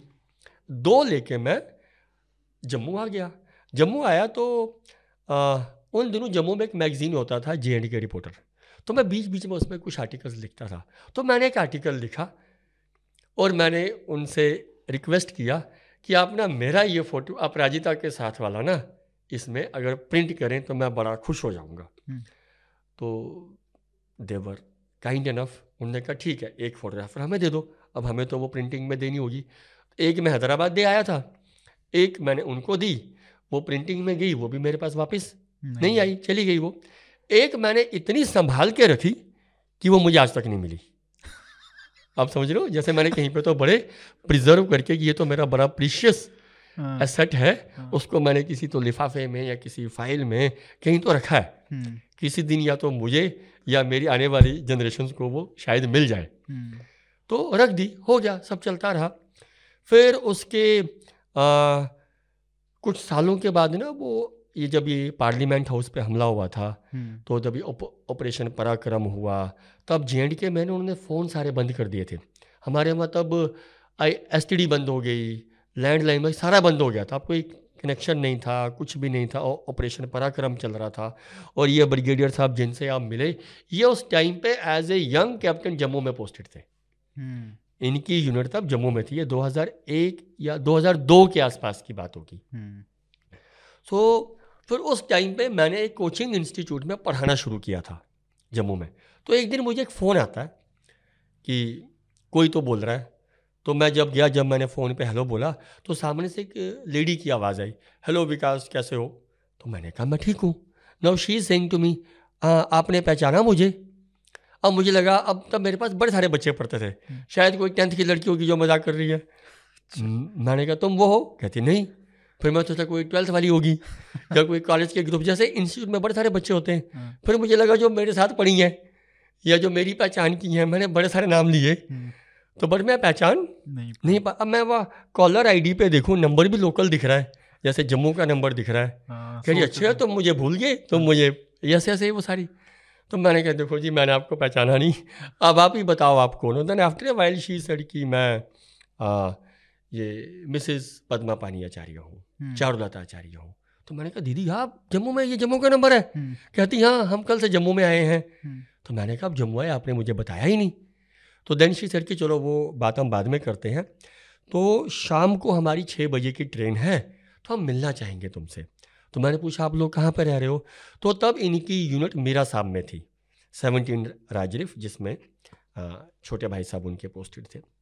तो मैंने कैलकुलेट किया, अब मैं अगर यहाँ से मीरा साहब जाऊँगा इतना टाइम लग जाएगा, और उस ज़माने में एक यूनिट के अंदर घुसना बड़ा चैलेंज था, क्योंकि ऑलरेडी ऑपरेशन पराक्रम चल रहा है और मेरे पास कोई गाड़ी वाड़ी भी नहीं थी। फिर एक पब्लिक ट्रांसपोर्ट से जाना, ये वो थोड़ा ना रोड अच्छे हाँ। थे। और उनको भी अगर मैं घर आने को बोलूँ, मेरा घर बिल्कुल एक्सट्रीम सर्कमस्टांसिस पे था, फिर वो भागा दौड़ी होती। तो मैंने उनको फ़ोन कॉल पे ऐसा कहा कि दीदी ऐसा करते हैं हम रेलवे स्टेशन पे ही मिलते हैं, आप थोड़ा एक घंटा जल्दी आ जाओ, फिर वहाँ पर क्या होगी, भाग दौड़ नहीं होगी। तो शी एग्रीड टू इट। तो जैसे मान लो छः बजे की ट्रेन है, तो मैं पौने पाँच बजे के आसपास ही स्टेशन पहुँच गया कि चलो हम वहाँ पे जाएंगे। अब उस ज़माने में मोबाइल नहीं थे, एक बार जो बात हो गई फिक्स हो गई, उसके बाद तो कोई कन्वर्सेशन नहीं होना है ही नहीं है। तो जो भी हमारा एक पॉइंट डिसाइडेड था, मैं वहाँ पहुँच गया। जब मैं वहाँ पहुँचा तो थोड़ी देर के बाद मैंने देखा ना काफ़ी सारे सोल्जर्स मेरी तरफ आ रहे हैं, तो मैं समझ गया कि ये सारे यूनिट के ऑफिसर्स उनको छोड़ने आए होंगे। तो उसमें कमांडर साहब भी थे और इनकी यूनिट के कुछ ऑफिसर्स, कुछ जवान्स थे। तो तब आ, मेजर पद्मा पानी आचार्य की मम्मी बिमला आचार्य आंटी भी आए हुए थे। जब मैं इनके घर हैदराबाद गया था ना, तब आंटी घर पे नहीं थी। मैं बाकी तो सबसे मिला पर आंटी से मिल नहीं पाया था। तो जब वो सब लोग ऐसे मेरे पास आए, अपराजिता को किसी एक ऑफिसर ने गोद में उठाया था, अब वो मुझे फिर भूल चुकी थी, अब वो फिर मेरे पास वो नहीं आ रही। तो अब मैं ना थोड़ा सा उदास सा भी था कि ये जम्मू आए, उन्होंने मुझे बताया ही नहीं, जैसे होता ही नहीं। तो मैंने ये अपना गिला शिकवा आंटी के साथ और दीदी के साथ किया कि आपने बताया नहीं। तो that time aunty said one line, अगर मैं कहूँ वो मोमेंट मेरी लाइफ का वन ऑफ द हाईलाइट्स, एक अगर मेरे जीवन के जो बड़े गौरवान्वित पल रहे हैं उनमें से एक ये था। सिचुएशन समझिए, मैं बीच में खड़ा हूँ, इतनी ही दूरी पर, आपका काफ़ी दूर है, पास में आंटी खड़ी हैं, यहाँ पे चारुलता आचार्य खड़ी हैं। एक सोल्जर्स का फर्स्ट रिंग है, एक सेकंड रिंग है, और जब यूनिफॉर्म में बड़े सारे लोग हों तो आम लोग भी देखने लगते हैं ना कि क्या हो रहा है। तो तब आंटी ने एक लाइन कही थी कि विकास मैं कल ही जम्मू आई, हम दिल्ली तक आए हुए थे किसी काम से, तो हमारे पास एक दो दिन का टाइम बच गया, तो हमें लगा चलो हम जम्मू जाते हैं। तो जम्मू आने का ना मेरे सिर्फ दो ही चीज़ों को मैं ध्यान में रख के आई, एक मैं माता वैष्णो देवी के वहाँ दर्शन करने जाना चाहूँगी, सेकंड मैं तुम्हें विकास को देखना चाहती थी, तुम मेरे घर आए थे और मैं तुमसे मिल नहीं पाई थी। अब सब लोग देख रहे हैं कि विकास ऐसा है कौन जिसको एक महावीर चक्र विजेता मेजर पद्मा पानी आचार्य की माता जी ऐसा बोल रही कि मैं दो चीज़ें जो मेरे एजेंडा में थी, एक माता वैष्णो देवी थी और एक तुम थे। तो टाइम नहीं था, इतना ही था, but I insisted them in the morning कि हमें उससे मिलना है, कुछ ना कुछ करो। तो वो मेरी सेकंड मीटिंग थी। फिर आ, उसके बाद कई सालों तक फिर संपर्क नहीं रहा, सब चला गया। फिर कोई दो हज़ार दस ग्यारह के आसपास आ, जब ये सोशल मीडिया आया, फेसबुक आया, तो मुझे एक दिन फेसबुक पे चारुलता आचार्य मिलती हैं, ऐसे मुझे उनका प्रोफाइल मिलता है। तो मैं उनको डीएम करता हूँ, हेलो ये वो, तो वो भी आके से रिप्लाई करती हैं हेलो कैसे हो। मैं सोचा उन्होंने मुझे पहचान लिया। तो अब मैं उनको लिखता हूँ आपने पहचाना मैं कौन हूँ, I just put that on the DM. तो वो मुझे रिप्लाई करती हैं वेट ए मिनट। तो वो जो फोटोग्राफ है वो मुझे वो भेजा भेजती हैं जो मेरे से खो चुका था। अगर तब उस फोटोग्राफर ने तीन प्रिंट नहीं निकाले होते, एक मैंने इनको नहीं दिया होता, तो ये जो ट्वीट आप देख रहे हैं ये नहीं होता। तो ये इस फोटोग्राफ की कहानी है, इस तरह से शुरू हुई। और अगर मैं मेजर पद्मा पानी आचार्य की अगर मैं आपसे बात करूं, तो युद्ध भूमि में जाने से ना थोड़े दिन पहले उन्होंने एक अपने पिता को लेटर लिखी थी। वो लेटर आपको इंटरनेट पे मिल जाएगी, नहीं मिलेगी तो मैं आपको भेज दूंगा। और मेरा सौभाग्य रहा है, मैंने वो ओरिजिनल लेटर उनके घर पे देखी। जब मैं उनके घर गया था तो विंग कमांडर आचार्य ने मुझे वो लेटर दिखाई थी, ये वो लेटर है। तो बाद में मैंने देखा कि वो इंटरनेट पे भी, आज भी वो इंटरनेट पे है। तो उस लेटर में वो अपने पिता को आ, ऐसे लिखते हैं कि we are in the battle field, casualties are there, casualties are professional hazards beyond our control, we should not worry them, at least they are for a good cause. But he is writing to a father from the battlefield. फिर उसी में वो आगे लिखते हैं, in Bhagavad Gita Lord Krishna has said, फिर एक श्लोक है जो संस्कृत में है, जो मुझे बोलना ही नहीं आएगा, it's sad part of my education, but उसका मीनिंग ये है जो उन्होंने लेटर में लिखा हुआ है, if you die in battle field you go to heaven and if you win you come back and you rule. तो आगे वो लिखते हैं, I will not settle down anything less than these two. आगे letter चलता है, last paragraph में वैसा लिखते हैं, तब चारुलताचार्य प्रेग्नेंट है, तो वो लास्ट लाइन में ऐसा लिखते हैं, tell a story of Mahabharata every day to Charu so that your grandchild will imbibe all those good qualities. ये उस लेटर की लाइन है। एक फादर, एक बेटा अपने फादर को बोल रहा है कि आप अपनी बहू को रोज़ माँ भारता की कहानियाँ सुनाइए, सो दैट आपके जो ग्रैंड चिल्ड्रन होंगे उनमें भी वो क्वालिटीज़ आएँ। तो इसी लड़ाई में ये कंपनी कमांडर थे, ये जो बैटल ऑफ टोलोलिंग हुई है, इनके साथ दो और अफसर्स थे, मैं उनका भी यहाँ पे जिक्र करना चाहूँगा। एक कैप्टन विजयन थापर, सिर्फ पाँच छः महीने की सर्विस, यहाँ नोएडा में ही yes. आ, वो रहते हैं। तो उसने भी एक लेटर लिखा, उसने तो वो लेटर लड़ाई में जाने से कुछ घंटे पहले लिखा हुआ है, तो वो लेटर भी इंटरनेट पे वाइडली अवेलेबल है। उसकी मैं एक लाइन ही आपके सामने कहना चाहूँगा। वो लाइन ऐसे, लेटर की शुरुआत ऐसे होती है, by the time you will be reading this letter I will be seeing you from the sky enjoying the hospitality of the apsaras. आप इस लाइन का मीनिंग समझ रहे हो ना। ही वॉज सो श्योर कि इस लड़ाई में शायद मैं वापस ना आ पाऊँ, लेटर तो घर जाने में कुछ टाइम लगेगा, तो जब मेरे माता पिता भाई जो भी घर में हैं जब वो पढ़ेंगे तो मैं तो ऊपर से ही उनको देख रहा हूँगा। लेटर काफ़ी लंबी है। उसकी एक और लाइन है कि if possible do come to the place where I give my today for your tomorrow. तो एक और चीज़ है जो मैं, खैर काफ़ी लोगों को पता है, पर फिर भी मैं इस वक्त बोलना चाहूँगा। कर्नल थापर जो उनके पिता हैं, वो लगभग ये कोविड का शायद एक साल छोड़ के हर साल उस पहाड़ी के ऊपर चढ़ते हैं उस दिन, और वहाँ पे अपने बेटे को श्रद्धांजलि देते हैं हर साल। इस एज में भी, now he is aged person, he will climb up to that place जहाँ पे ये सब हुआ था। इन्हीं के साथ जो तीसरे एक और अफसर थे, लेफ्टिनेंट कैंगरूज या कैप्टन कैंगरूज हम कहें, नॉर्थ ईस्ट के थे। अगर मैं उसकी बात करूं, उसको बिल्कुल एक खड़ी चट्टान के ऊपर चढ़ना था, जो उसका टास्क था। बिल्कुल खड़ी चट्टान थी, टू राजरिफ के ये लोग थे। तो जब वो चढ़ने लगा तो वो चढ़ नहीं पा रहा था, स्लिप हो रहा था। मेजर आचार्य भी उसी राजरिफ में, हाँ टू राजरिफ के थे। उन्होंने ही अपने छोटे भाई को भी राजरिफ में भेजा कि ये भी राजरिफ में ही जाएगा। तो ये टू राजरिफ के तीनों लोग थे जो ये थे। तो वो जो कैप्टन कैंगरूज थे, मेरा वो ट्वीट है एक, मैंने वो बड़ा, एक तो ट्वीट के वर्ड्स इतने कम होते हैं कि आप कुछ लिख ही नहीं पाते, तो मैंने वो समहाउ कुछ तो जो मैंने ड्राफ्ट किया था ऐसा किया था।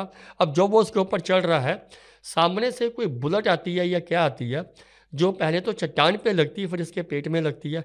Now he has a stomach injury, वो चाहता तो अपने आप को इवैक्यूएट करवा सकता था, उसने नहीं कराया। एक बुलेट इंजरी के साथ अब जब पहाड़ के ऊपर चढ़ना है, वो चढ़ नहीं पा रहा है, वज़न आपको अपने आप को लिफ्ट करना, तो उसको जैकेट भी भारी लगी। उसने माइनस टेन या माइनस ट्वेंटी डिग्री में अपने कपड़े खोल दिए, just threw all his clothes. उसने अपने जूते भी खोल दिए, जूते स्लिप हो रहे थे, रात के टाइम थी, मे बी स्लिपरी होगा। वो नंगे पाँव माइनस थर्टी ट्वेंटी जो भी टेम्परेचर रहा होगा, बुलेट इंजरी ऑलरेडी स्टोमक में है, विद वन वेपन जो एक असॉल्ट राइफल और एक रॉकेट लॉन्चर लेके वो लगभग सोलह सतारह हज़ार फुट की ऊंचाई के ऊपर चढ़ा हुआ है अकेला। और ऊपर जब वो पहुंचा है, जहां तक भी उसने पहुंचना था, उसने रॉकेट लॉन्चर्स उनकी पोस्ट्स के ऊपर दागे हैं, जो एनिमी की पोस्ट थी। फिर एनिमी ने एनिमी ने कभी सोचा भी नहीं था कि इस साइड से भी कोई आएगा। फिर पीछे मुड़ के ऑफकोर्स उसके ऊपर फायर फाइट हुई है, तो वो तब तक गोलियां चलाई हैं जब तक कि एक ब्रस्ट आके उसको लग के ऊपर से नीचे नहीं फेंकता। तो ये तीन लोग थे, ये लड़ाई थी, बैटल ऑफ टोलोलिंग थी, और इसमें काफ़ी सारे लोग मारे गए थे। किसी और दिन अगर हो तो मैं चाहूँगा कि आप कर्नल थापर सर को ही बुलाइएगा, तो वो battle of Tololing in detail explain करके आपको बता सकते हैं। तो मैंने उस फोटोग्राफ का सिग्निफिकेंस आपको दिया। अनफॉर्चुनेटली मेरे आंसर्स बड़े लंबे हो जाते हैं, क्योंकि अगर मैं कम बोलूं फिर मुझे लगता है कि वो जस्टिफिकेशन नहीं है।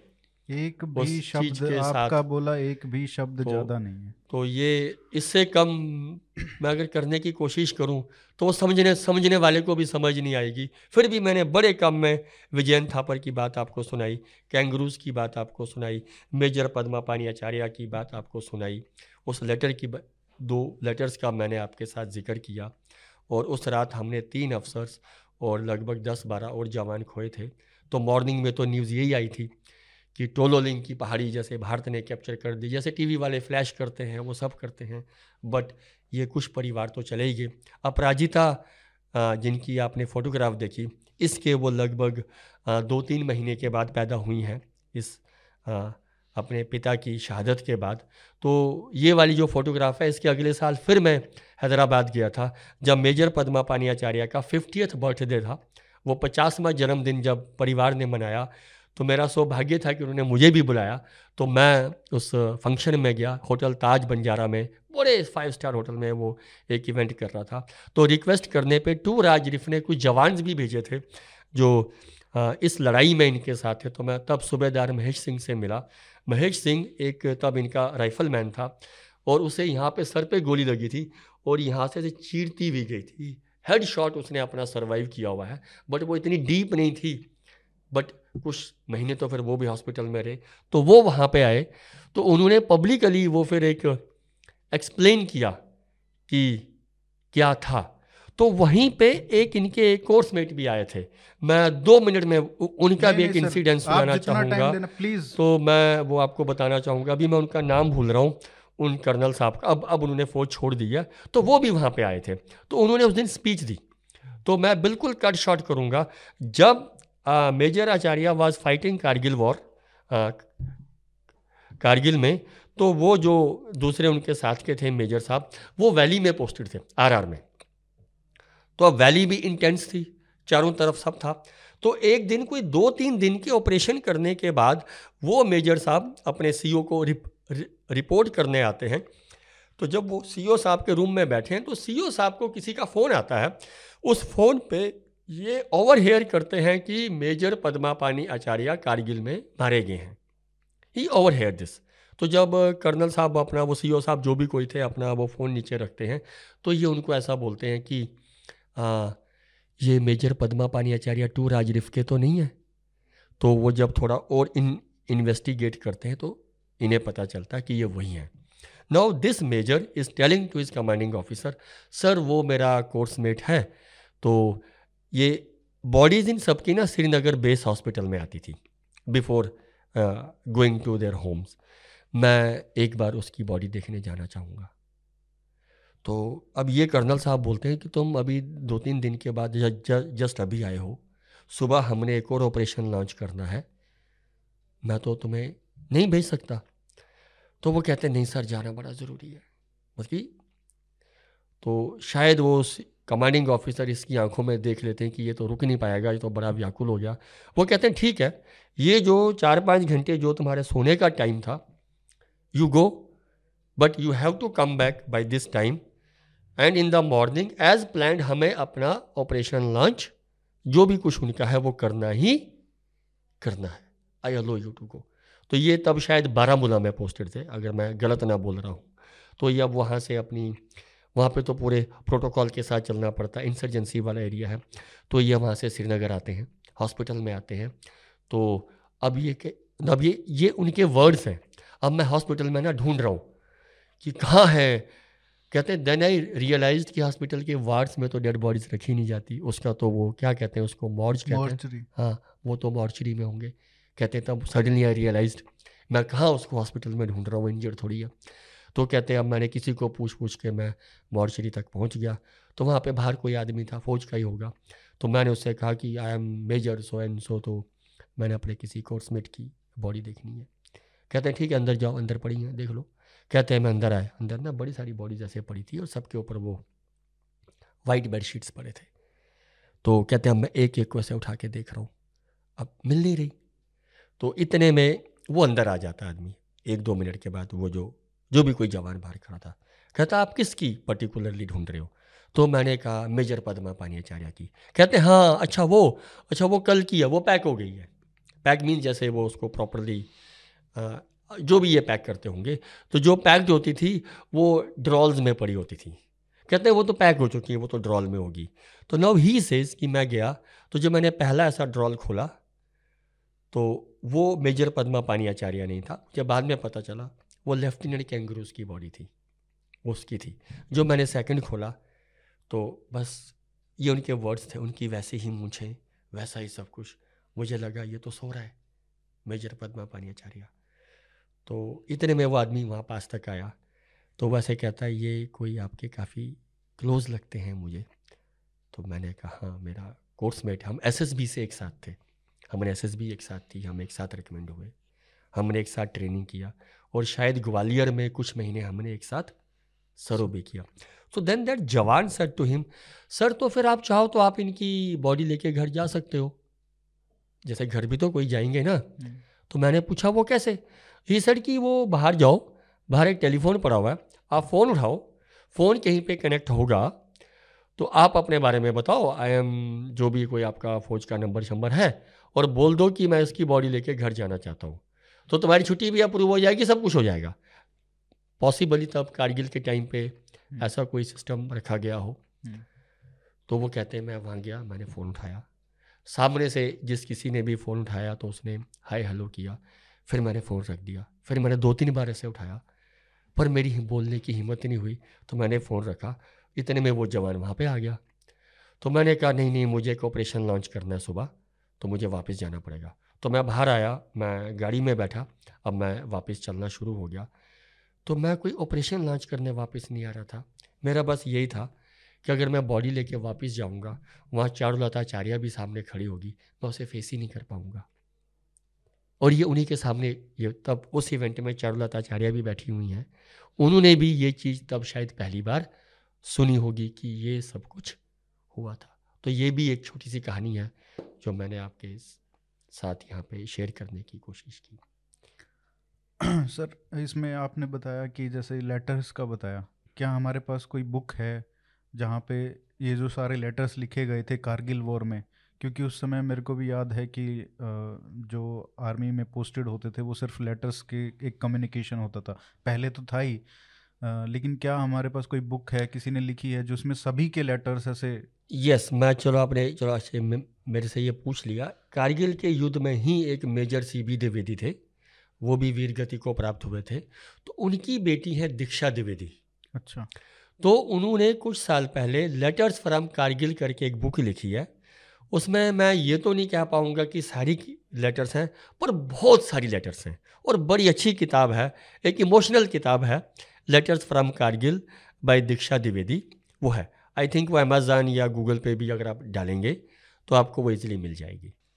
आ, सर आपने इसमें जैसे सोल्जर्स की हमने बात की, लेकिन एक रेजिस्टेंस जो इंसर्जेंसी के टाइम पे जम्मू कश्मीर में, खासकर जम्मू डिवीज़न में जो आम जनता ने प्रेजेंट किया था, आ, उसके बारे में थोड़ा बात करते हैं। क्योंकि मैसेकर्स इतने हुए थे जम्मू में उस टाइम नाइन्टीज़ में, अर्ली टू थाउजेंड्स में। आ, उसमें मैं अभी जैसे आ, बात अभी मैं मिला था एक आ, आर्मी में पोस्टेड हैं, तो वो मेरे को बता रहे थे कि किस तरीके से डोडा का एक इंसिडेंट बता रहे थे वो, किस तरीके से पूरी रात जहाँ पे आ, एक फैमिली के साथ आ, वो वो पूरा मैसेकर चलता है, उनको किस तरीके से जो घर की औरतें हैं उनको किस तरीके से निर्वस्त्र किया जाता है और उनके ही परिवार के बच्चों से वो करवाया जाता है और फिर वो एक दूसरे के ऊपर उनको डालने की कोशिश करते हैं। अनफॉर्चुनेटली जम्मू रीजन में ना ऐसा बहुत कुछ हुआ है, लेकिन सर ये बाहर क्यों नहीं आ रहा है? ये स्टोरीज़ जो इस तरीके की मैं मैंने मैंने वो स्टोरी सुनी तो मुझे ये लगा, मेरा पहला सवाल ये था कि ये आज तक हमको पता क्यों नहीं है। अब चलो हम किसी पे ये कहें उसने ये नहीं किया, उसने ये नहीं किया, let me not come into that. कहीं ना कहीं मीडिया में ये थोड़ी बहुत रिपोर्ट भी हुई हैं। अगर आप जम्मू रीजन मैसेकर डालेंगे, मान लो गूगल पे, थोड़ा अगर आप मेहनत करें तो आपको ज़्यादा ना सही बीस पच्चीस मैसेकर्स की लिस्ट भी मिल जाएगी। उनके ऊपर ज़्यादा ना सही बट एक बेसिक इन्फॉर्मेशन मिल जाएगी। अगर आप मेरे ट्वीट्स देखें तो मैंने भी बड़े सारे मैसेकर्स को लेके whatever information I could gather, I could write, ये वो। तो मैं चाहूँगा नेक्स्ट टाइम कभी आप जम्मू आते हैं, एक लेडी है, मैं चलो उनका भी यहाँ पे जिक्र करूँगा, मैं उनका नाम अभी भूल रहा हूँ, she is from Vijayawada, Andhra Pradesh से हैं। ये मैसेकर्स के टाइम पे वो जम्मू में थी, that time she was a young lady. अब होता क्या था, जब मैसेकर कहीं किसी गांव में हो गया, कुछ लोग ज़ख्मी हो जाते थे, उनको ये लोग एयरलिफ्ट करके जम्मू तक ले आते थे।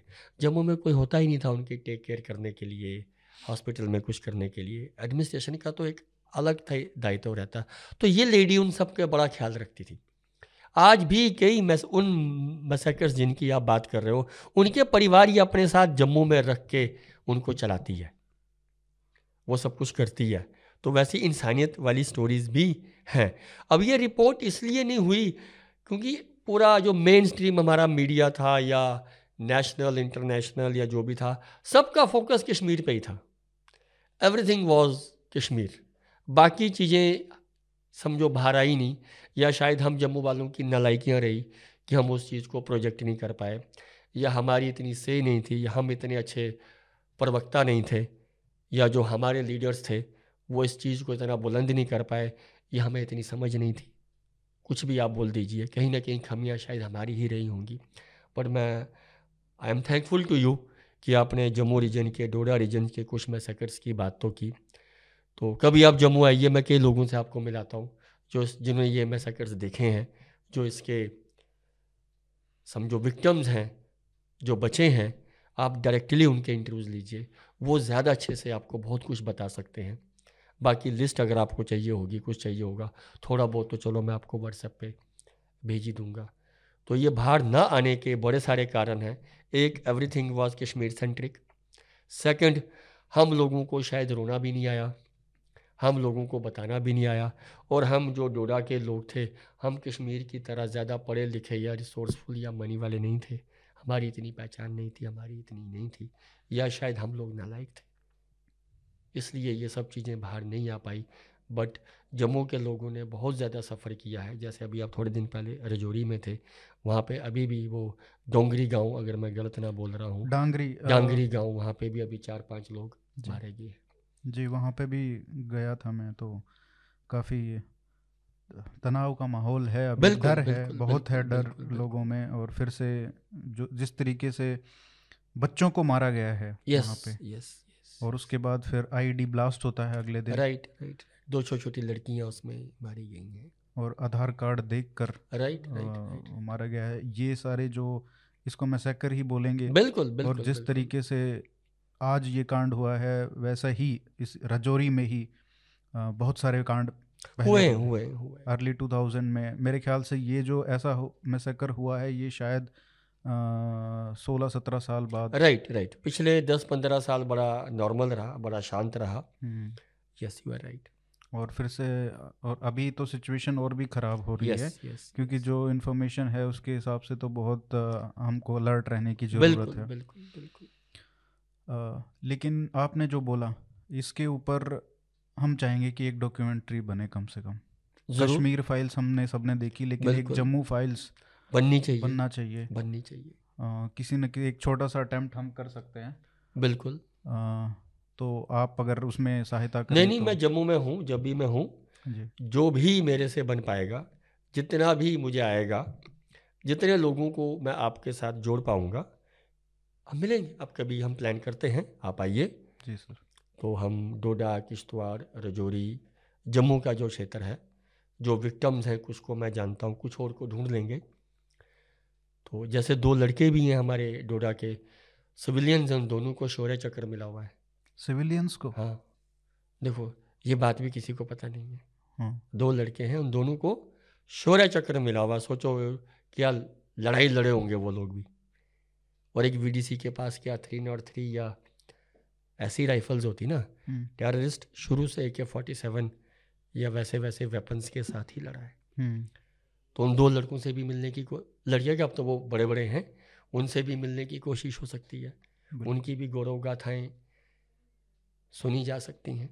बिल्कुल आई विल बी थैंकफुल कि अगर आप अपनी जो आपकी टेक्निकल टीम के साथ आप आए तो whatever best we can do, we all on ground will support you. Thank you sir. इसमें आपने वी डी सीज़ की बात की, अभी डांगरी में जो कांड हुआ है उसके बाद फिर से वही बातें चल रही हैं, और ये तभी चलती हैं जब ऐसा कांड होता है। हम कभी भी प्रिपेयर कुछ नहीं करते हैं, जब एज अ रिएक्शन वो बातें चलती हैं। मैं ये चाहता हूँ कि आप भी बताएं लोगों को कि वीडीसी का एक बहुत सारे गांव के लोग रजौरी में आज के समय एप्लीकेशंस दे रहे हैं कि हमको गन दीजिए। मतलब एक एक गांव में मैंने सुना है डेढ़ सौ दो सौ एप्लीकेशंस जा रही हैं, उनके नाम जा रहे हैं।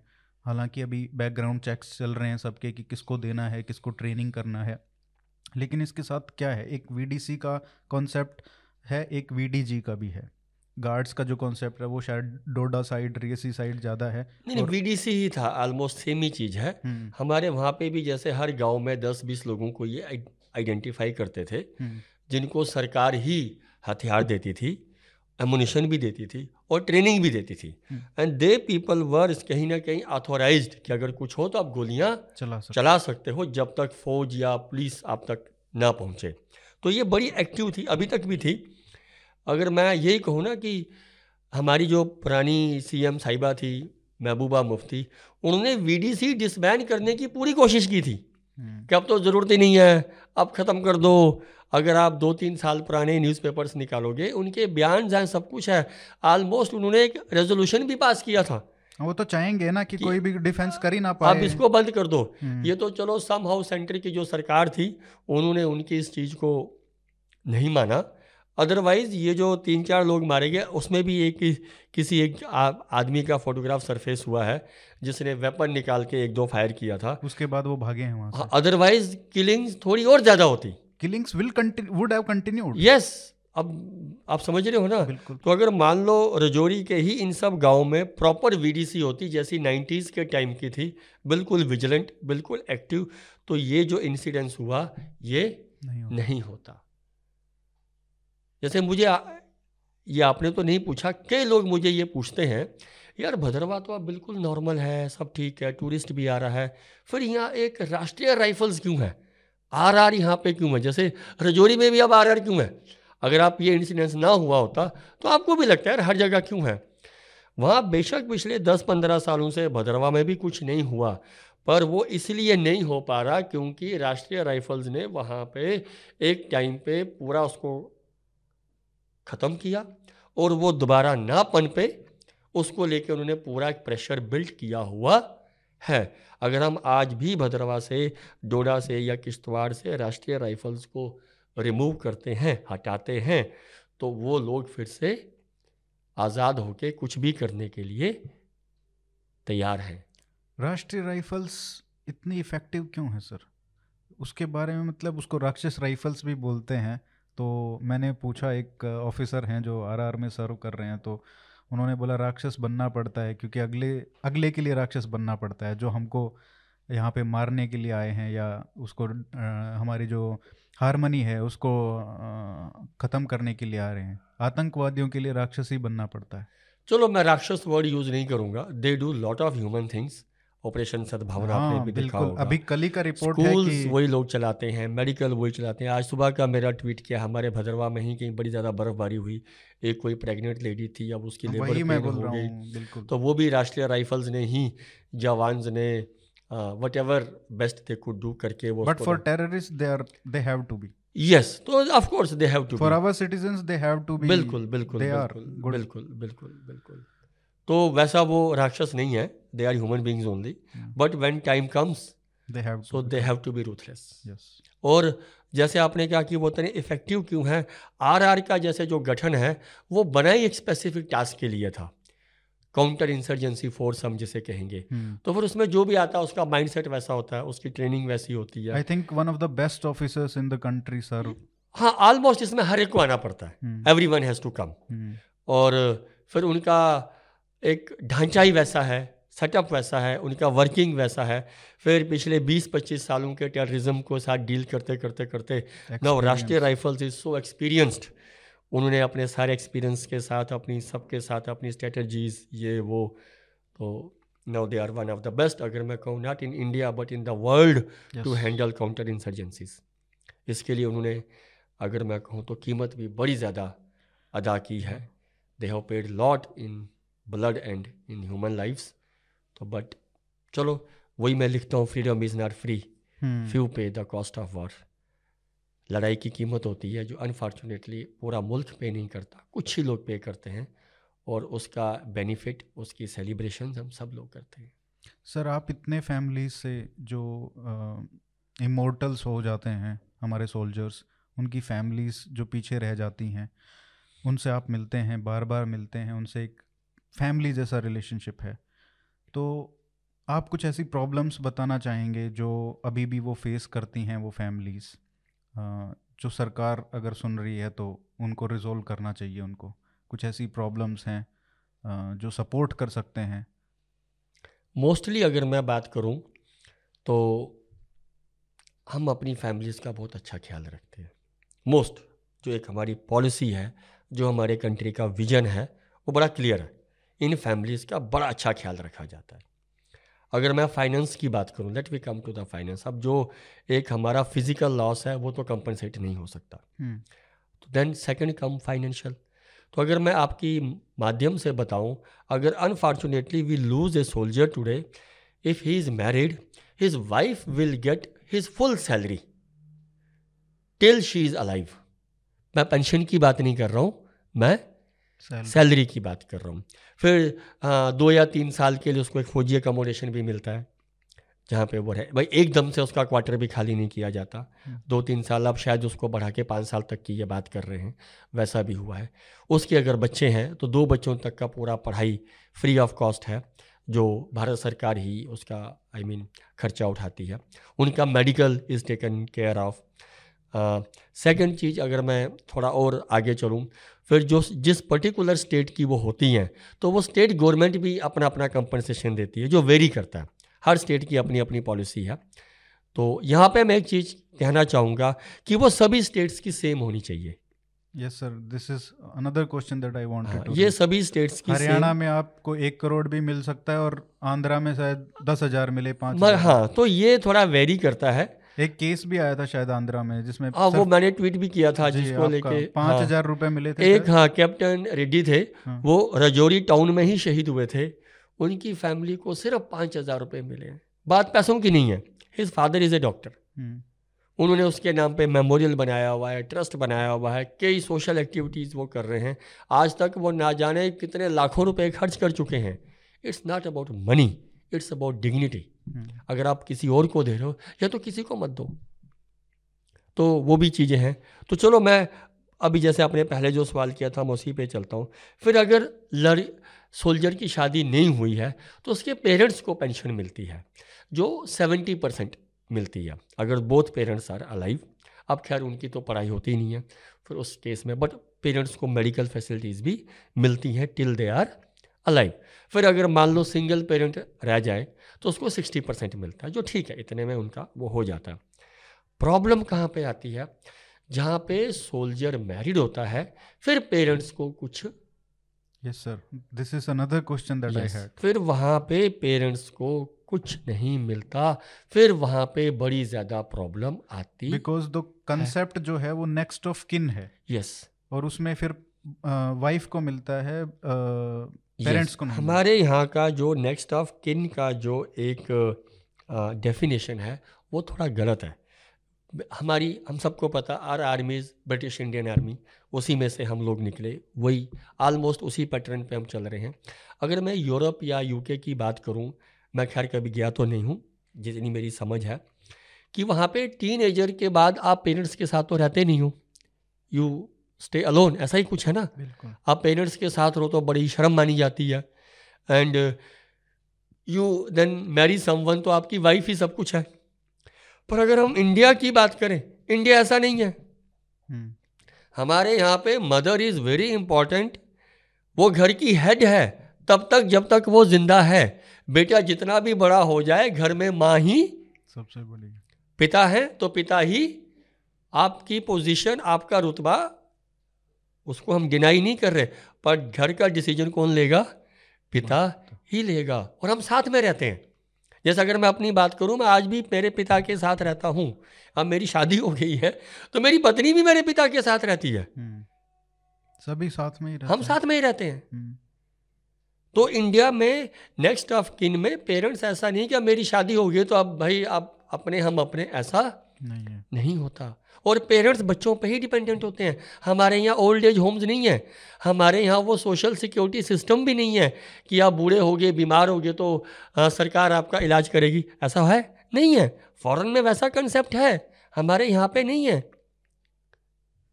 अगर आज जो हमारे जनरल साहब जितने भी सर्विंग हैं, अगर किसी के भी माता पिता भी बीमार हों, भगवान करे ना हो, वो सारे मिलिट्री हॉस्पिटल्स जाएंगे जाएंगे ना, बिल्कुल। बट अगर खुदा ना खास्ता कोई यंग मेजर, जैसे मेजर मैं कैप्टन रेड्डी की ही बात करूं जो रजौरी में दो हज़ार चार में शायद वीरगति को प्राप्त हुए थे, अगर वो आज सर्विंग होते शायद ब्रिगेडियर होते या कुछ वैसे ही होते ना, बिल्कुल। लेकिन अगर आ, अभी अब अब मुझे ये नहीं पता कि उनकी शादी हुई थी या नहीं हुई थी। अगर उनकी शादी हुई होगी तो उनके माता पिता को आज मिलिट्री हॉस्पिटल अलाउड नहीं है। अगर मान लो वो आज जिंदा होते तो आज वो जाते ना। तो मेरा आपके माध्यम से सरकार को यही कहना है कि माता पिता का भी ख्याल रखा जाए। कोई भी लड़का जब एक अफसर बनता है या जवान बनता है तो उसके माता पिता बनाते हैं। आप एकेडमी की जब पासिंग आउट परेड देखते हैं, आपने भी देखी होंगी, तो माता पिता ही साथ में खड़े होते हैं ना। वही they send the soldiers to the army. और वो इस सिचुएशन में नहीं होते कि they they can earn, like not everybody can, not everyone. जैसे मैं भद्रवा की ही बात करूं, हमारे फौज के जो सबसे डेकोरेटेड एक सोल्जर हैं वो है नायब सूबेदार चुनीलाल। अच्छा। वो अशोक चक्र हैं, वो वीर चक्र हैं और वो सेना मेडल हैं। आप उनकी डेकोरेशंस समझिए। अब वो वीर गति को प्राप्त हुए हैं, उनके माता पिता के पास कोई सोर्स ऑफ इनकम नहीं है, नील जीरो। उन्हें मेडिकल की भी फैसिलिटीज नहीं है और उसके माता पिता का कोई और भी सोर्स ऑफ इनकम नहीं है। आप समझ रहे हो जो मैं कहने की कोशिश कर रहा हूँ। उसके दो साल पहले उसके पिता कहीं भद्रवा में ही कहीं गिर गए तो उनकी टांग में चोट आई, सर्जरी करनी पड़ी, उनको मिलिट्री हॉस्पिटल भी अलाउड नहीं था। उनका दूसरा बेटा जो एक प्राइवेट जॉब करता कंपनी में, जम्मू में, जम्मू में क्या ही प्राइवेट जॉब्स होती हैं, उसने कहीं से उधार लेके उनकी सर्जरी करवाई है और वो शायद आज भी वो उधारी के पैसे पूरे कर रहा है। ये मैं किसकी बात कर रहा हूँ? नायब सूबेदार चुन्नीलाल जो अशोक चक्रा है, वीर चक्रा है और सेना मेडल सेना मेडल है। इतनी डेकोरेशंस नहीं होती। और आप उसका tweet bravest of the brave करके फौज लिखती है, फौज करती है ट्वीट। मैं अपनी बात नहीं कर रहा हूँ। तो क्या हम उसके माता पिता को मिलिट्री फैसिलिटीज़, ये क्या बोलते हैं, पेंशन क्या उनको नहीं मिली? उसके डैड पहले वीडीसी में थे, सत्तर साल तक उन्होंने वीडीसी में काम किया, तब उनको छः हज़ार मिलते थे। शुरुआत उन्होंने पंद्रह सौ से की थी, आप समझ रहे हो। अब तो सत्तर साल के बाद वीडीसी वाले निकाल देते हैं, विलेज डिफेंस कमेटी, भाई उनका भी एक लिमिट है। उन्हें पेंशन क्या नहीं मिलनी चाहिए? ऐसे कई नाम हैं, कई सब कुछ है। तो ये प्रॉब्लम्स हैं और बड़ी सारी प्रॉब्लम्स हैं और इसको लेके हमने बड़े सारी आवाज़ भी उठाई। मैं आए दिन उल्टे सीधे ट्वीट भी लिखता हूँ जिस पे लोग मुझे कहते हैं तुम क्या क्या लिखते रहते हो। बट पीड़ा होती जब किसी के घर जाके आप देखते हो ना, तो दुख होता है। मैं अपने ट्विटर पे फॉलोवर्स बढ़ाने के लिए वो सब कुछ नहीं लिखता हूँ, पर जब आप किसी के घर जाके उसको देखते हो ना तो दुख होता है, फिर वो दुख होके वो सब लिखा जाता है। और कुछ केसेस ऐसे भी आए हैं जहाँ पे wife was not in good terms with the parents after death. Yes, देखो हमें तो उसमें पेरेंट्स को बिल्कुल भी कोई सहायता नहीं मिलती। हालांकि ninety nine point nine percent cases में ये होगा कि दे विल लिव एमिकेबली, कोई दिक्कत नहीं होगा, they will treat as their own parents. ये आप उल्टा बता रहे हैं। देखो एक मैं फिर एक कहूँगा, हमें इस इस चीज़ पे हमें नहीं जाना चाहिए। ये हर एक एक पारिवारिक जी, जैसे आप समझ गए ना, बिल्कुल। Let's not bring family conflict into this, this is wrong to bring a family conflict. एक जो लड़की है जो अपने हस्बैंड को खोती है, वो भी टूट चुकी होती है, बिल्कुल यंग होती है, पहाड़ जैसी ज़िंदगी उसके सामने होती है, अकेली सिंगल लेडी इस पूरी दुनिया में, उसने भी सर्वाइव करना होता है, and we have to give her all the opportunities to move on. Absolutely, कि वो शादी करे, रिसेटल हो, क्यों जिंदगी भर कैसे रहे वो। But I am just saying कि पेरेंट्स को भी उतना ही मिलना चाहिए, पर हर जगह बनती भी नहीं है नहीं, वो भी हम देखो, इसमें ना पेरेंट्स का कोई कसूर है, ना इसमें दोष आ, उस वीर नारी का है। We it's wrong to bring the stories कि अब वो ये करे, कहीं ना कहीं उसको करना चाहिए। मैं ये वर्ड यूज करूंगा, मैं उनको नहीं कह रहा हूँ, मैं कह रहा हूँ सरकार को, हाँ पेरेंट्स सर, को भी देना चाहिए हेल्प, और वाइफ को बिल्कुल, दोनों को देना चाहिए, बिल्कुल, वो बिल्कुल मैं कह रहा हूँ। यस यस, ये we are not, because it's a very sensitive topic, it's sensitive, हमको I know all the Veer नारीज, I know all the parents, I am close to both of them, they both are equal to me. तो हमें ये नहीं कहना, ये सरकार का दायित्व है कि वो पेरेंट्स का भी ख्याल बस रखे, स्पेशली वो पेरेंट्स जिनकी अपनी पेंशन ही नहीं है। सारे ऐसे नहीं होते, जैसे it it is a policy, एक बार बनाना है तो सबके लिए होना चाहिए। बिल्कुल बिल्कुल, whether they it it can be an just honour right. मैं एक चीज आपसे कहूं, एक थैंक्स बोल रहे हो, एक पेरेंट्स को कंडोलेंस लेटर भी नहीं आती कि आपका बेटा शहीद हुआ है, आप समझ रहे हो, क्योंकि वो एनओ के को ही जाएगा ना, वो चिट्ठी भी नहीं आती। ये बड़ा एक लंबा टॉपिक है, किसी और दिन इस पे बात करेंगे। सर मेरे को ये कहने में आ, मतलब जब बात ये हुई है, ये इतना कॉन्वर्सेशन, मेरे को नहीं लगता कि कभी भी इस प्लेटफॉर्म पे हमने इतना फ्रैंकली और इतना भावुक टॉपिक कभी लिया है, और मुझे बहुत अच्छा लगा कि आपने खुल के ये सारी बातें शेयर की, और आशा करता हूँ कि आप आगे भी आ, हमारे साथ आएँ और ऐसे ही और स्टोरीज़ शेयर करें, ताकि लोगों को, देखिए एक होता है कि मार्केटिंग होता है, लेकिन एक होता है जो स्टोरीज़ इंस्पिरेशन के लिए दी जाती हैं, जो नेक्स्ट जनरेशन के लिए है। हो सकता है कि ये जो सा, सारी स्टोरीज़ सुनी हैं, उससे इंस्पायर होके, जिस तरीके से आपने बताया कैप्टन बत्रा कैसे इंस्पायर हुए थे, उस तरीके से अगर आगे वाली जनरेशन्स इंस्पायर हों इन स्टोरी से, तो देश का कुछ ना कुछ भला ही होगा। Sir thank you so much for coming, and I hope that आप वापस आते रहें, इस बात पे हमसे बात करते रहें। बहुत बहुत धन्यवाद सर। नहीं, थैंक यू अरिहंत जी, आपने मुझे यहाँ बुलाया, मुझे बोलने का मौका दिया। मैं ज़रूर, जब भी मैं दिल्ली आऊँगा, I will put you a message, आपको फिजिबल लगे आप मुझे बुलाइएगा। और दिल्ली में और बड़े सारे लोग हैं, मैं कुछ आपको रिकमेंड करूँगा, उन्हें भी ज़रूर बुलाइएगा। सर एक मेरे को सवाल आ रहा है, मैं पूछ लूँ? बिल्कुल बिल्कुल। आ, ये आपकी जो स्वेटर है, इस पे लेफ्टिनेंट कर्नल ऋषभ शर्मा का हाँ है। ये अभी हमने तीन चार दिन पहले ही डिज़ाइन की है इस इवेंट के लिए, जो संडे को हमारा इवेंट है, इनका सेकंड बलिदान दिवस है, तो उस पर जो हमारी वॉलंटियर्स की टीम है, तो वो सब ये पहनेंगे। दुर्भाग्यवश आप बेंगलोर जा रहे हैं, नहीं तो हम आपको भी इवेंट पे ये पहना देते। तो मेरे पास सारे कपड़े ऐसे ही हैं, टी शर्ट इसकी होगी, शर्ट उसकी होगी, ये उसका होगा, ये उसका होगा।